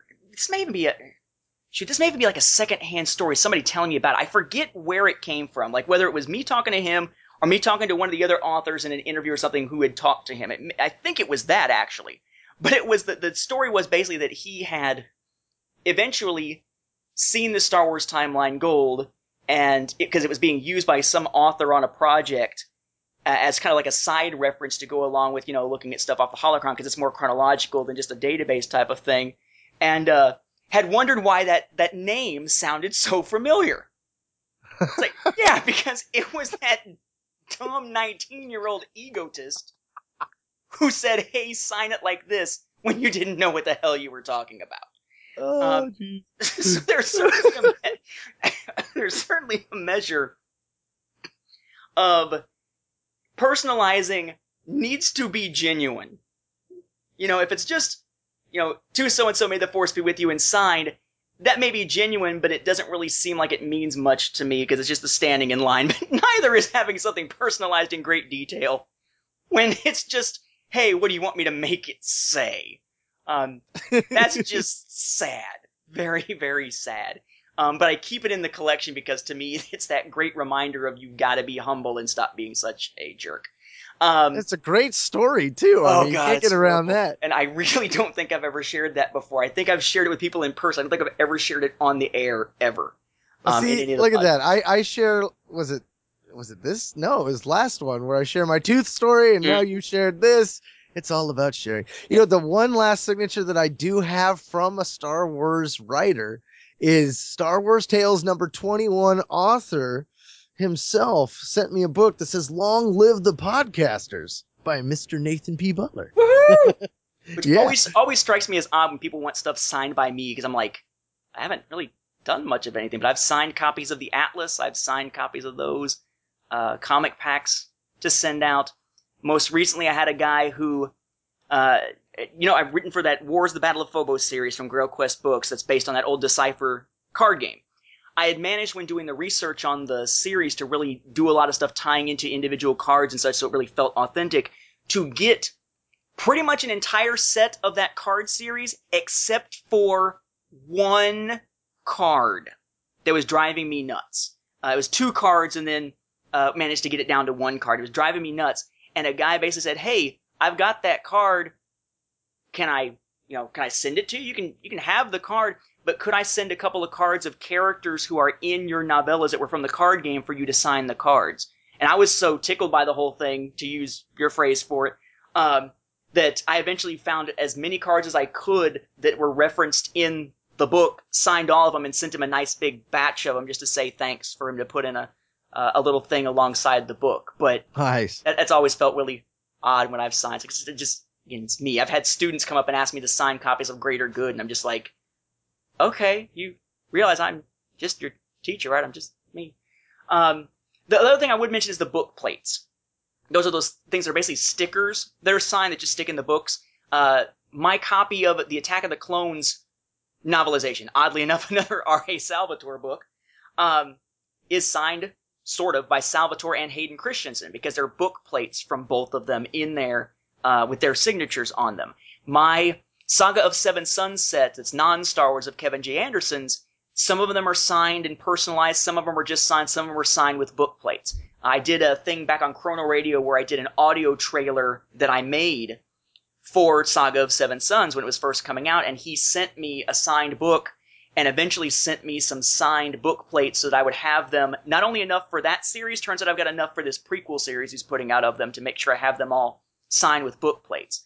Star Wars wise, I don't really care whether it's a book plate or not, as long as it doesn't look crappy. But uh, that means I do have a book plate signed version of, I believe it's Shadows of the Empire, is a little sticker that's signed that's inside the book. And then, oddly enough, so was Order 66. And that kind of surprised me because this was another of those order it and you can get it signed things. Though I guess it was Star Wars Shop or something. But it was a big deal at the time. You could order Order 66 in hardback and get it signed by Karen Traviss. Except that when it arrives, it's not actually the book signed. She must have signed a crap ton of book plates, little stickers, and you got the book and the sticker. And you had to affix the sticker in the book yourself wherever you wanted it. Which was bizarre. But I find book hmm. plates are a really cool way. Like, if you got a bunch of books by an author that you want to have signed, and you don't want to lug them around to a convention, if they're okay with it, if you bring just some stickers, they could sign them and just put them straight in there, and it's essentially having a signed book if you're okay with that method of it. Book plates are a nice happy medium uh, when it comes, I think, to the idea of, well, do I want it signed? Can I get it signed? If it's the only way I can get it signed, would I like to have this or nothing? I think it makes for a good that or nothing that still looks good most of the time. Hmm Yeah, I mean, every one of the ones I have in my books, when you open it up, once it's been in there and closed and stuffed into a shelf with a bunch of other books, it presses pretty smooth at this point. I, I mean, I was actually kind of worried that they'd press two together and you wouldn't be able to open it back up, but that's not the case. And luckily, like, it's designed enough that it's pretty flesh, you know, on each side. Like, it's not too rigid. That brings us to the last of our questions we've been asked uh, to add into this discussion, which is adaptations and tie-ins. Do you need all the media? So, from the standpoint of adaptations, if we're talking about either a film into a novel and a comic, and many other children's books and things like that, or Han Solo at Star's End, it's a novel that gets a comic adaptation. The Thrawn trilogy, novels, they get comic adaptations. Do you need to own each of those for a collection in terms of format, or just one perhaps? There's a tie in to this when it comes to tie in stories, but let's start with the adaptation side. I'm going to have to defer to you on this. I mean, I really don't know exactly what in addition on most of these adaptations we're getting. I mean, I know when it comes to, you know, a comic aspect, you know, with uh, the Thrawn trilogy and stuff, there are scenes where you see Kirk, Spock, and McCoy and a small little kid running through with a model of the Enterprise, that kind of stuff. Uh, I don't know. Nate, why don't you kick us off with this and, and I'll see if anything pops up. I guess for me, it depends on what you're actually collecting. What are you expecting to get out of it? If it's just to read the story and know what happened, I don't think you need multiple versions of the same thing. I mean, if you've read the Han Solo at Star's End book, you don't really need to read the comics. If you've read the Thrawn trilogy, you don't really need to read the comics.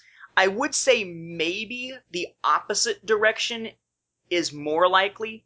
Like if you've read the comics of the Thrawn trilogy, you'd probably get more out of reading the novels even if you've already read the comics because of the other details you would get. Kind of a Stover effect type of thing, except from a comic to a novel. But I'm not sure it would go the other way around unless you just want the visuals. Like I wouldn't see somebody Mhm. reading the novels and feeling like they have to read the comic adaptation of the novels. If you're collecting though, and you want all the novels or all the comics and that sort of thing, then I would say, yeah, you're going to have to get them because otherwise you have essentially an incomplete set or like a set of whatever you're trying to collect with a little asterisk by it. But just for the experience, no, I think you just one or the other, but go with the one that is the most comprehensive isn't the word I'm looking for. Detailed, I guess. The one that's going to give you the most bang for your buck.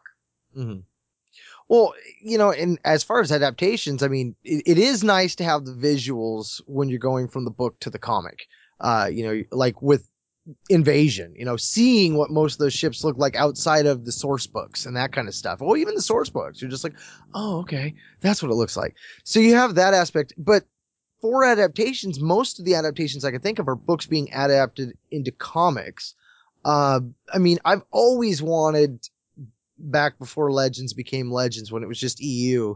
I always wanted to see Dark Empire adapted as a novel. Like I always thought that would have been so cool because it was it was an interesting twist as it was. And I guess this ties into it. And I didn't even think about this as a as an adaptation, but that also gets it. Well, okay, rewinding with films. Yeah, go with the films, not the adaptations. Uh, most of the time, except for Revenge of the Sith. But something I hadn't even thought of really when it came to tie-ins was there, or not tie-ins, adaptations. There's the audio dramas because you mentioned Dark Empire. Dark Empire was never turned into a novel mm-hmm. or an audiobook. It was turned into an audio drama. One of my favorite a... Star Wars ones with the whole "Yes, my father's destiny is my own" and the sound of the lightsaber clattering as he drops to his knees and everything. Mm.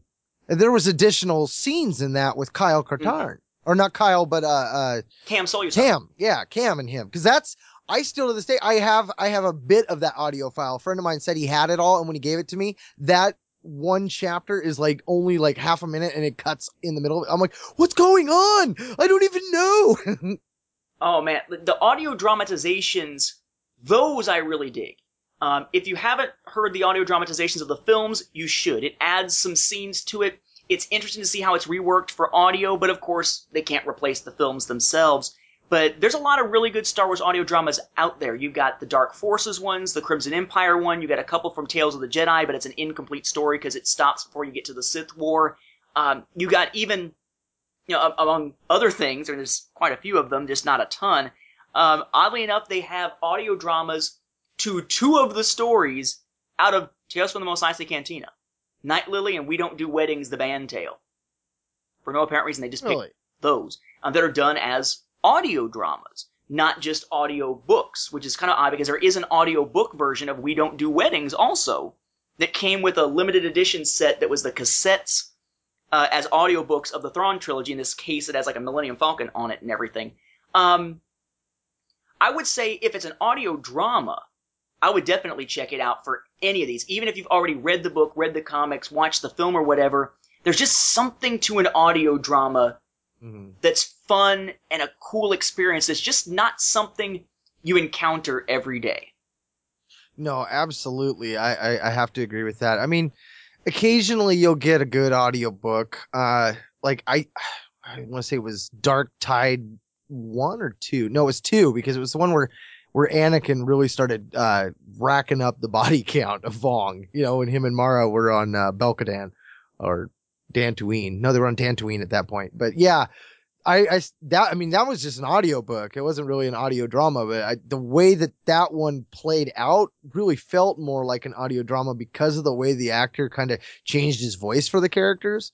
So I mean, you were mentioning that earlier about how you know a good actor can do that, and those ones uh, to me, like I remember feeling like each character had its own feel in that same way. And and a good audio drama is that. I mean, they it's fully cast, as you said before. Yeah, love those things. Inspired me to make several of my own, but mine can't hold a candle to the quality of some of the newer fan audio ones coming out these days, like uh, uh, stuff Joe Harrison's doing, for instance. Uh, okay, the other side of that question, aside from adaptations, is tie-ins. So in an instance like The Force Unleashed, The Force Unleashed 2, uh, Shadows of the Empire, where they're not straight adaptations per se. It's one story being told in different media with different ways of looking at it, perspectives perhaps on it. Um, in those cases, do you need to check out all the different media and get all those different angles on the story? Or should you be able to just sort of pick and choose and perhaps just go with maybe the one version of the story that happens to be in the medium you prefer? I think it's going to go medium you prefer for the most part. I mean, some fans could tell you, well, you know, this point of view is critical to this point and stuff, especially when it comes to a lot of Legends things. Uh, you know, a lot of the tie-ins that I think of in this example are like the journals for episode one. Uh, Darth Maul's is really interesting. You know, it ends with his death and Palpatine finds the journal and, and does the last entry kind of thing. Uh, you know, things like that. They're, they're different takes on it. A lot of the comics going into episode one, uh, they had the episode one adventures, I believe they were called. Probably, probably isn't called that, but they, they had the ones Yeah, where it was. Yeah. it was that. Okay. The yeah, ones that were originally just named after the characters, right? Yes, exactly that one. Yeah. And so while they're not necessary to any of it, they did add a lot of little cool little details and stuff like that. Uh, so I mean, it, I think it really comes down to your preference and what you're looking to get out of it. Um, it is nice to have websites and Wikipedia and things like that where you can kind of get like an overall idea on some of these things, especially now that they're legends and going to be harder to find. So you, know, you really do your homework. Do I really want to know this point of view? Because that's really what it comes about. I mean, I would encourage you to do it. I mean, that's what I do as Defender of the EU. I, I encourage you to take the ride, especially now that it's all legends. I mean, you've got this glorious, and I and I'll say it again. You know, damn me some more all you want. I mean, it, it's just the way I look at it. There's a great big alternate universe sitting here for you to read this continuity, and it's just waiting for you to do it. These, I mean, we might not be getting new stuff, but that's a lot of stuff right there. I I encourage you to read it all, but that's that's just I enjoy it all. I'm gonna have to go with on tie-ins. It is a case by case basis type of thing. I didn't even think about the journals that you mentioned, but yeah, I, I guess that technically is one of these tie-in adaptation type, kind of like a, a cross between the two. And some of those were great, and some of them were just like, wow, these are really kind of dull. It's just repeating what we've already seen. I guess that's the difference between a tie-in versus an adaptation. Those journals tend to, to straddle the line between we're going to be a tie-in versus we're going to just be an adaptation of it. Um, when I think of those types of tie-ins, I'm thinking of the games that I mentioned, and again, definitely a case-by-case basis thing, right? You take The Force Unleashed. It had a novel. The novel added a little bit of background on some of the characters, but more or less played like a glorified walkthrough of the video game. The video game, of course, was the most dynamic way to get it, and there were heck, there were even multiple versions of that. I don't think you necessarily need Mhm. to have played every different version of The Force Unleashed. The uh, PS3, Xbox 360 version. There was the PS2, PSP, Wii version. There was the Nintendo DS version. There was the iOS version and the Android or whatever they called it version before Android, where it was uh, you know just other cell phones that weren't iOS devices yet. Well, Um, question: Was the the Wii one was different than the PlayStation one though, right? It, or it Yes. had one level different because I It only had, had, that um, one. there were uh, levels where basically you returned to the Jedi Temple and did some training that only appeared initially in those versions. Otherwise, the levels were pretty much the same story, just designed different and the controls were different. Um, and those are on top of eventually getting that Jedi Temple add-on level for the first game. So Well, and- it's actually like one of- four different times there. One of them was the cave in Dagobah had like a different room, or the cave itself Uh, that's in the second one, but in the second one, yeah, if you're playing on the Wii, there's actually a, a segment to play there, and on the other systems, it's basically just a glor- just a cutscene. Oh, okay. Yeah, Uh, I just remember being really upset because I had made that decision early on to go with the Wii for the kids and, and thinking that game was going to be really fun. And, and to a degree it was. Being able to throw people around was fun. But overall, when I was hearing about what was being offered on the other consoles, I was like, I screwed up. You know what's funny is I had I, I hadn't realized we were sort of the same in that I got a Wii because of the Force Unleashed. Because I heard it was coming out. I found that one of my favorite games ever, Resident Evil 4, had a Wii edition where you could point and shoot. I was excited for that, so I jumped in and bought a Wii. I didn't go get a PS3 or anything like that. I wasn't going to spend that kind of money yet, but I got a Wii. And then I found out that the Force Unleashed was going to be big time different between that and the PS3. Damn. And went and bought a PS3 eventually. And I wound up with all these different versions of the Force Unleashed that wound up being pre-ordered. Um, I think from a gameplay perspective, obviously in that case there is a difference with the Wii because there's that visceral motion control. No matter how crappy the graphics are compared to the other ones, the motion controls were awesome. Um, but story-wise, the game, whatever version you played, was that core of the story. The novel was kind of a glorified walkthrough of the game that didn't really add much of anything like you would expect a novel to do. And the comic added a framing story around it and helped give us some of the dates that kept things straight of that game. So, in that case, you know, get the comic, play the game, who cares about the novel? Force Unleashed 2, you've got the novel that follows more of Juno's side of things that's not in the game at all. Then you got the game itself, and then the comic follows Boba Fett's adventures tying in with the rest of it. So in that case, get all three of them. The, the seminal moment in Star Wars that really got this going, though, of course, was Shadows of the Empire, the one that really sort of set the bar for this type of crossover uh, between media.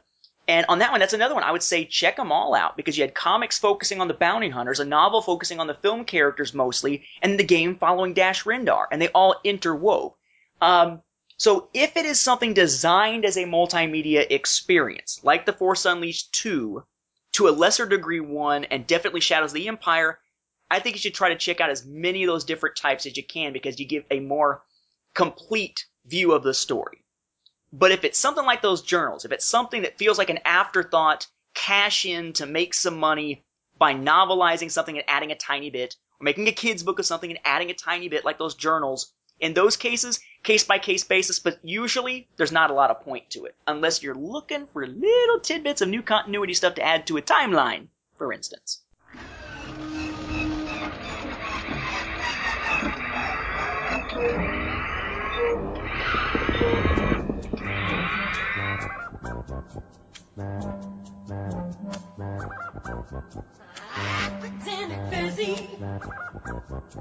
Now that about wraps up this episode of Star Wars Beyond the Films. We'd like to thank you once again for hanging around with us as we ponder on sharing our fandom. Remember, you can always listen to our episodes streaming online on the Star Wars Report website, Second Airborne Division of Podcasts at www.starwarsreport.com. Episodes are also available on Zune, Stitcher, and on iTunes, which we always encourage you to leave us a review while you're at it. You can also find links to our episodes on both our Twitter and our Facebook pages at SW Beyond Films, or just type in Stars Beyond the Films in the search bar. Hey, but no matter how you get there, be sure to like our Facebook page. It's one of the best ways to interact with us. It's our own home one, if you will. Not only can you post comments to us about the show, we love interacting with you fellow fans. So if you have any Star Wars and or EU slash Legends questions, or you just want to comment about a past episode, fire off. You can always email us directly at swbeyondfilms at starwarsfanworks.com. Now, lastly, before we go, we want to mention to you our Audible trial. If you go to www.audibletrial.com slash Star Wars Report, you get a free trial run of audible.com to see what they're all about. Our sponsors have more than 100,000 titles. You can explore the Star Wars expanded universe, aka Legends, or any other genre without risk of being stuck with a book you flat out hate, because Audible members can exchange any book within 12 months, that's one year, with no questions asked. So in this digital age, if you're thinking of making the switch from the page to the audiobook, Audible just might be right for you. So once again, for Stars Beyond the Films, it's been Mark and Whistler. That's okay, buddy. I know you've been broadcasting this call for four hours. I know it. I know your power cell's depleted. It's okay. Say goodnight. And Nathan. Saying thanks for listening and may the force be with you. And don't quote us the odds. Bye, you guys!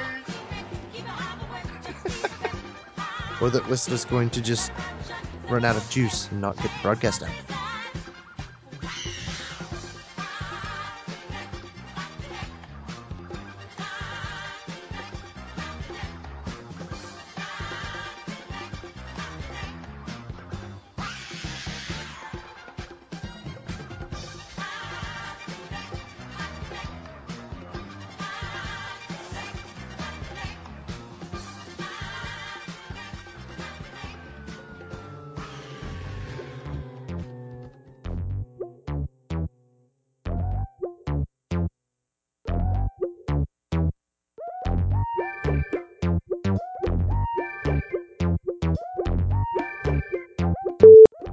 Previously on Star Wars Beyond the Films.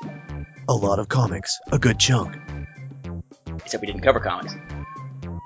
Shit. A lot of books, a good chunk.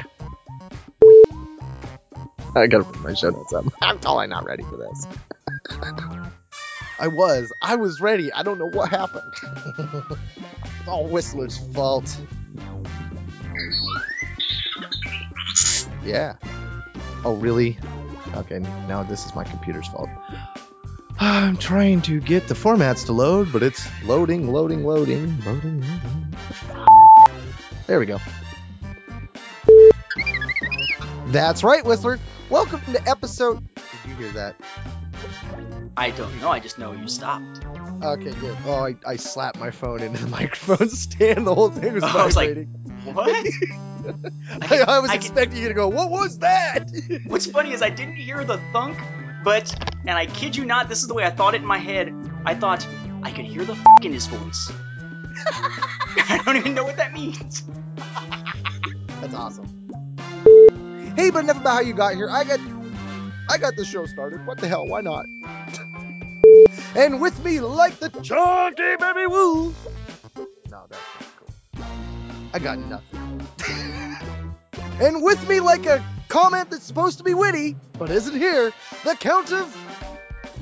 God, I cannot just think of one up off the fly here. You just can't do it. I can't do. it. If you are sucking in the great, I mean, I don't want to say sucking in. I'm probably going to get a lot of crap for that. if you're sucking like, nope, nope, I'm not going to make a pedophile joke again. I'm not. I, I told myself I wouldn't. Put it down, dude. Don't hoover it. I've got a hardcore, hardcore, yeah, yeah, it's hardcore, bro. Yeah. Okay, I'm back. Had to drain the Dianoga, and it almost didn't throw Luke back. Don't even know what I the hell hate- that means. I hate it when a coolant line breaks. Uh, what's what really kind of got me thinking about thinking? Yeah, my Thinking. just came out. What, what really got me thinking about that a while was that back- still water? It was real deep. If you read the Thrawn trilogy, to nearly that.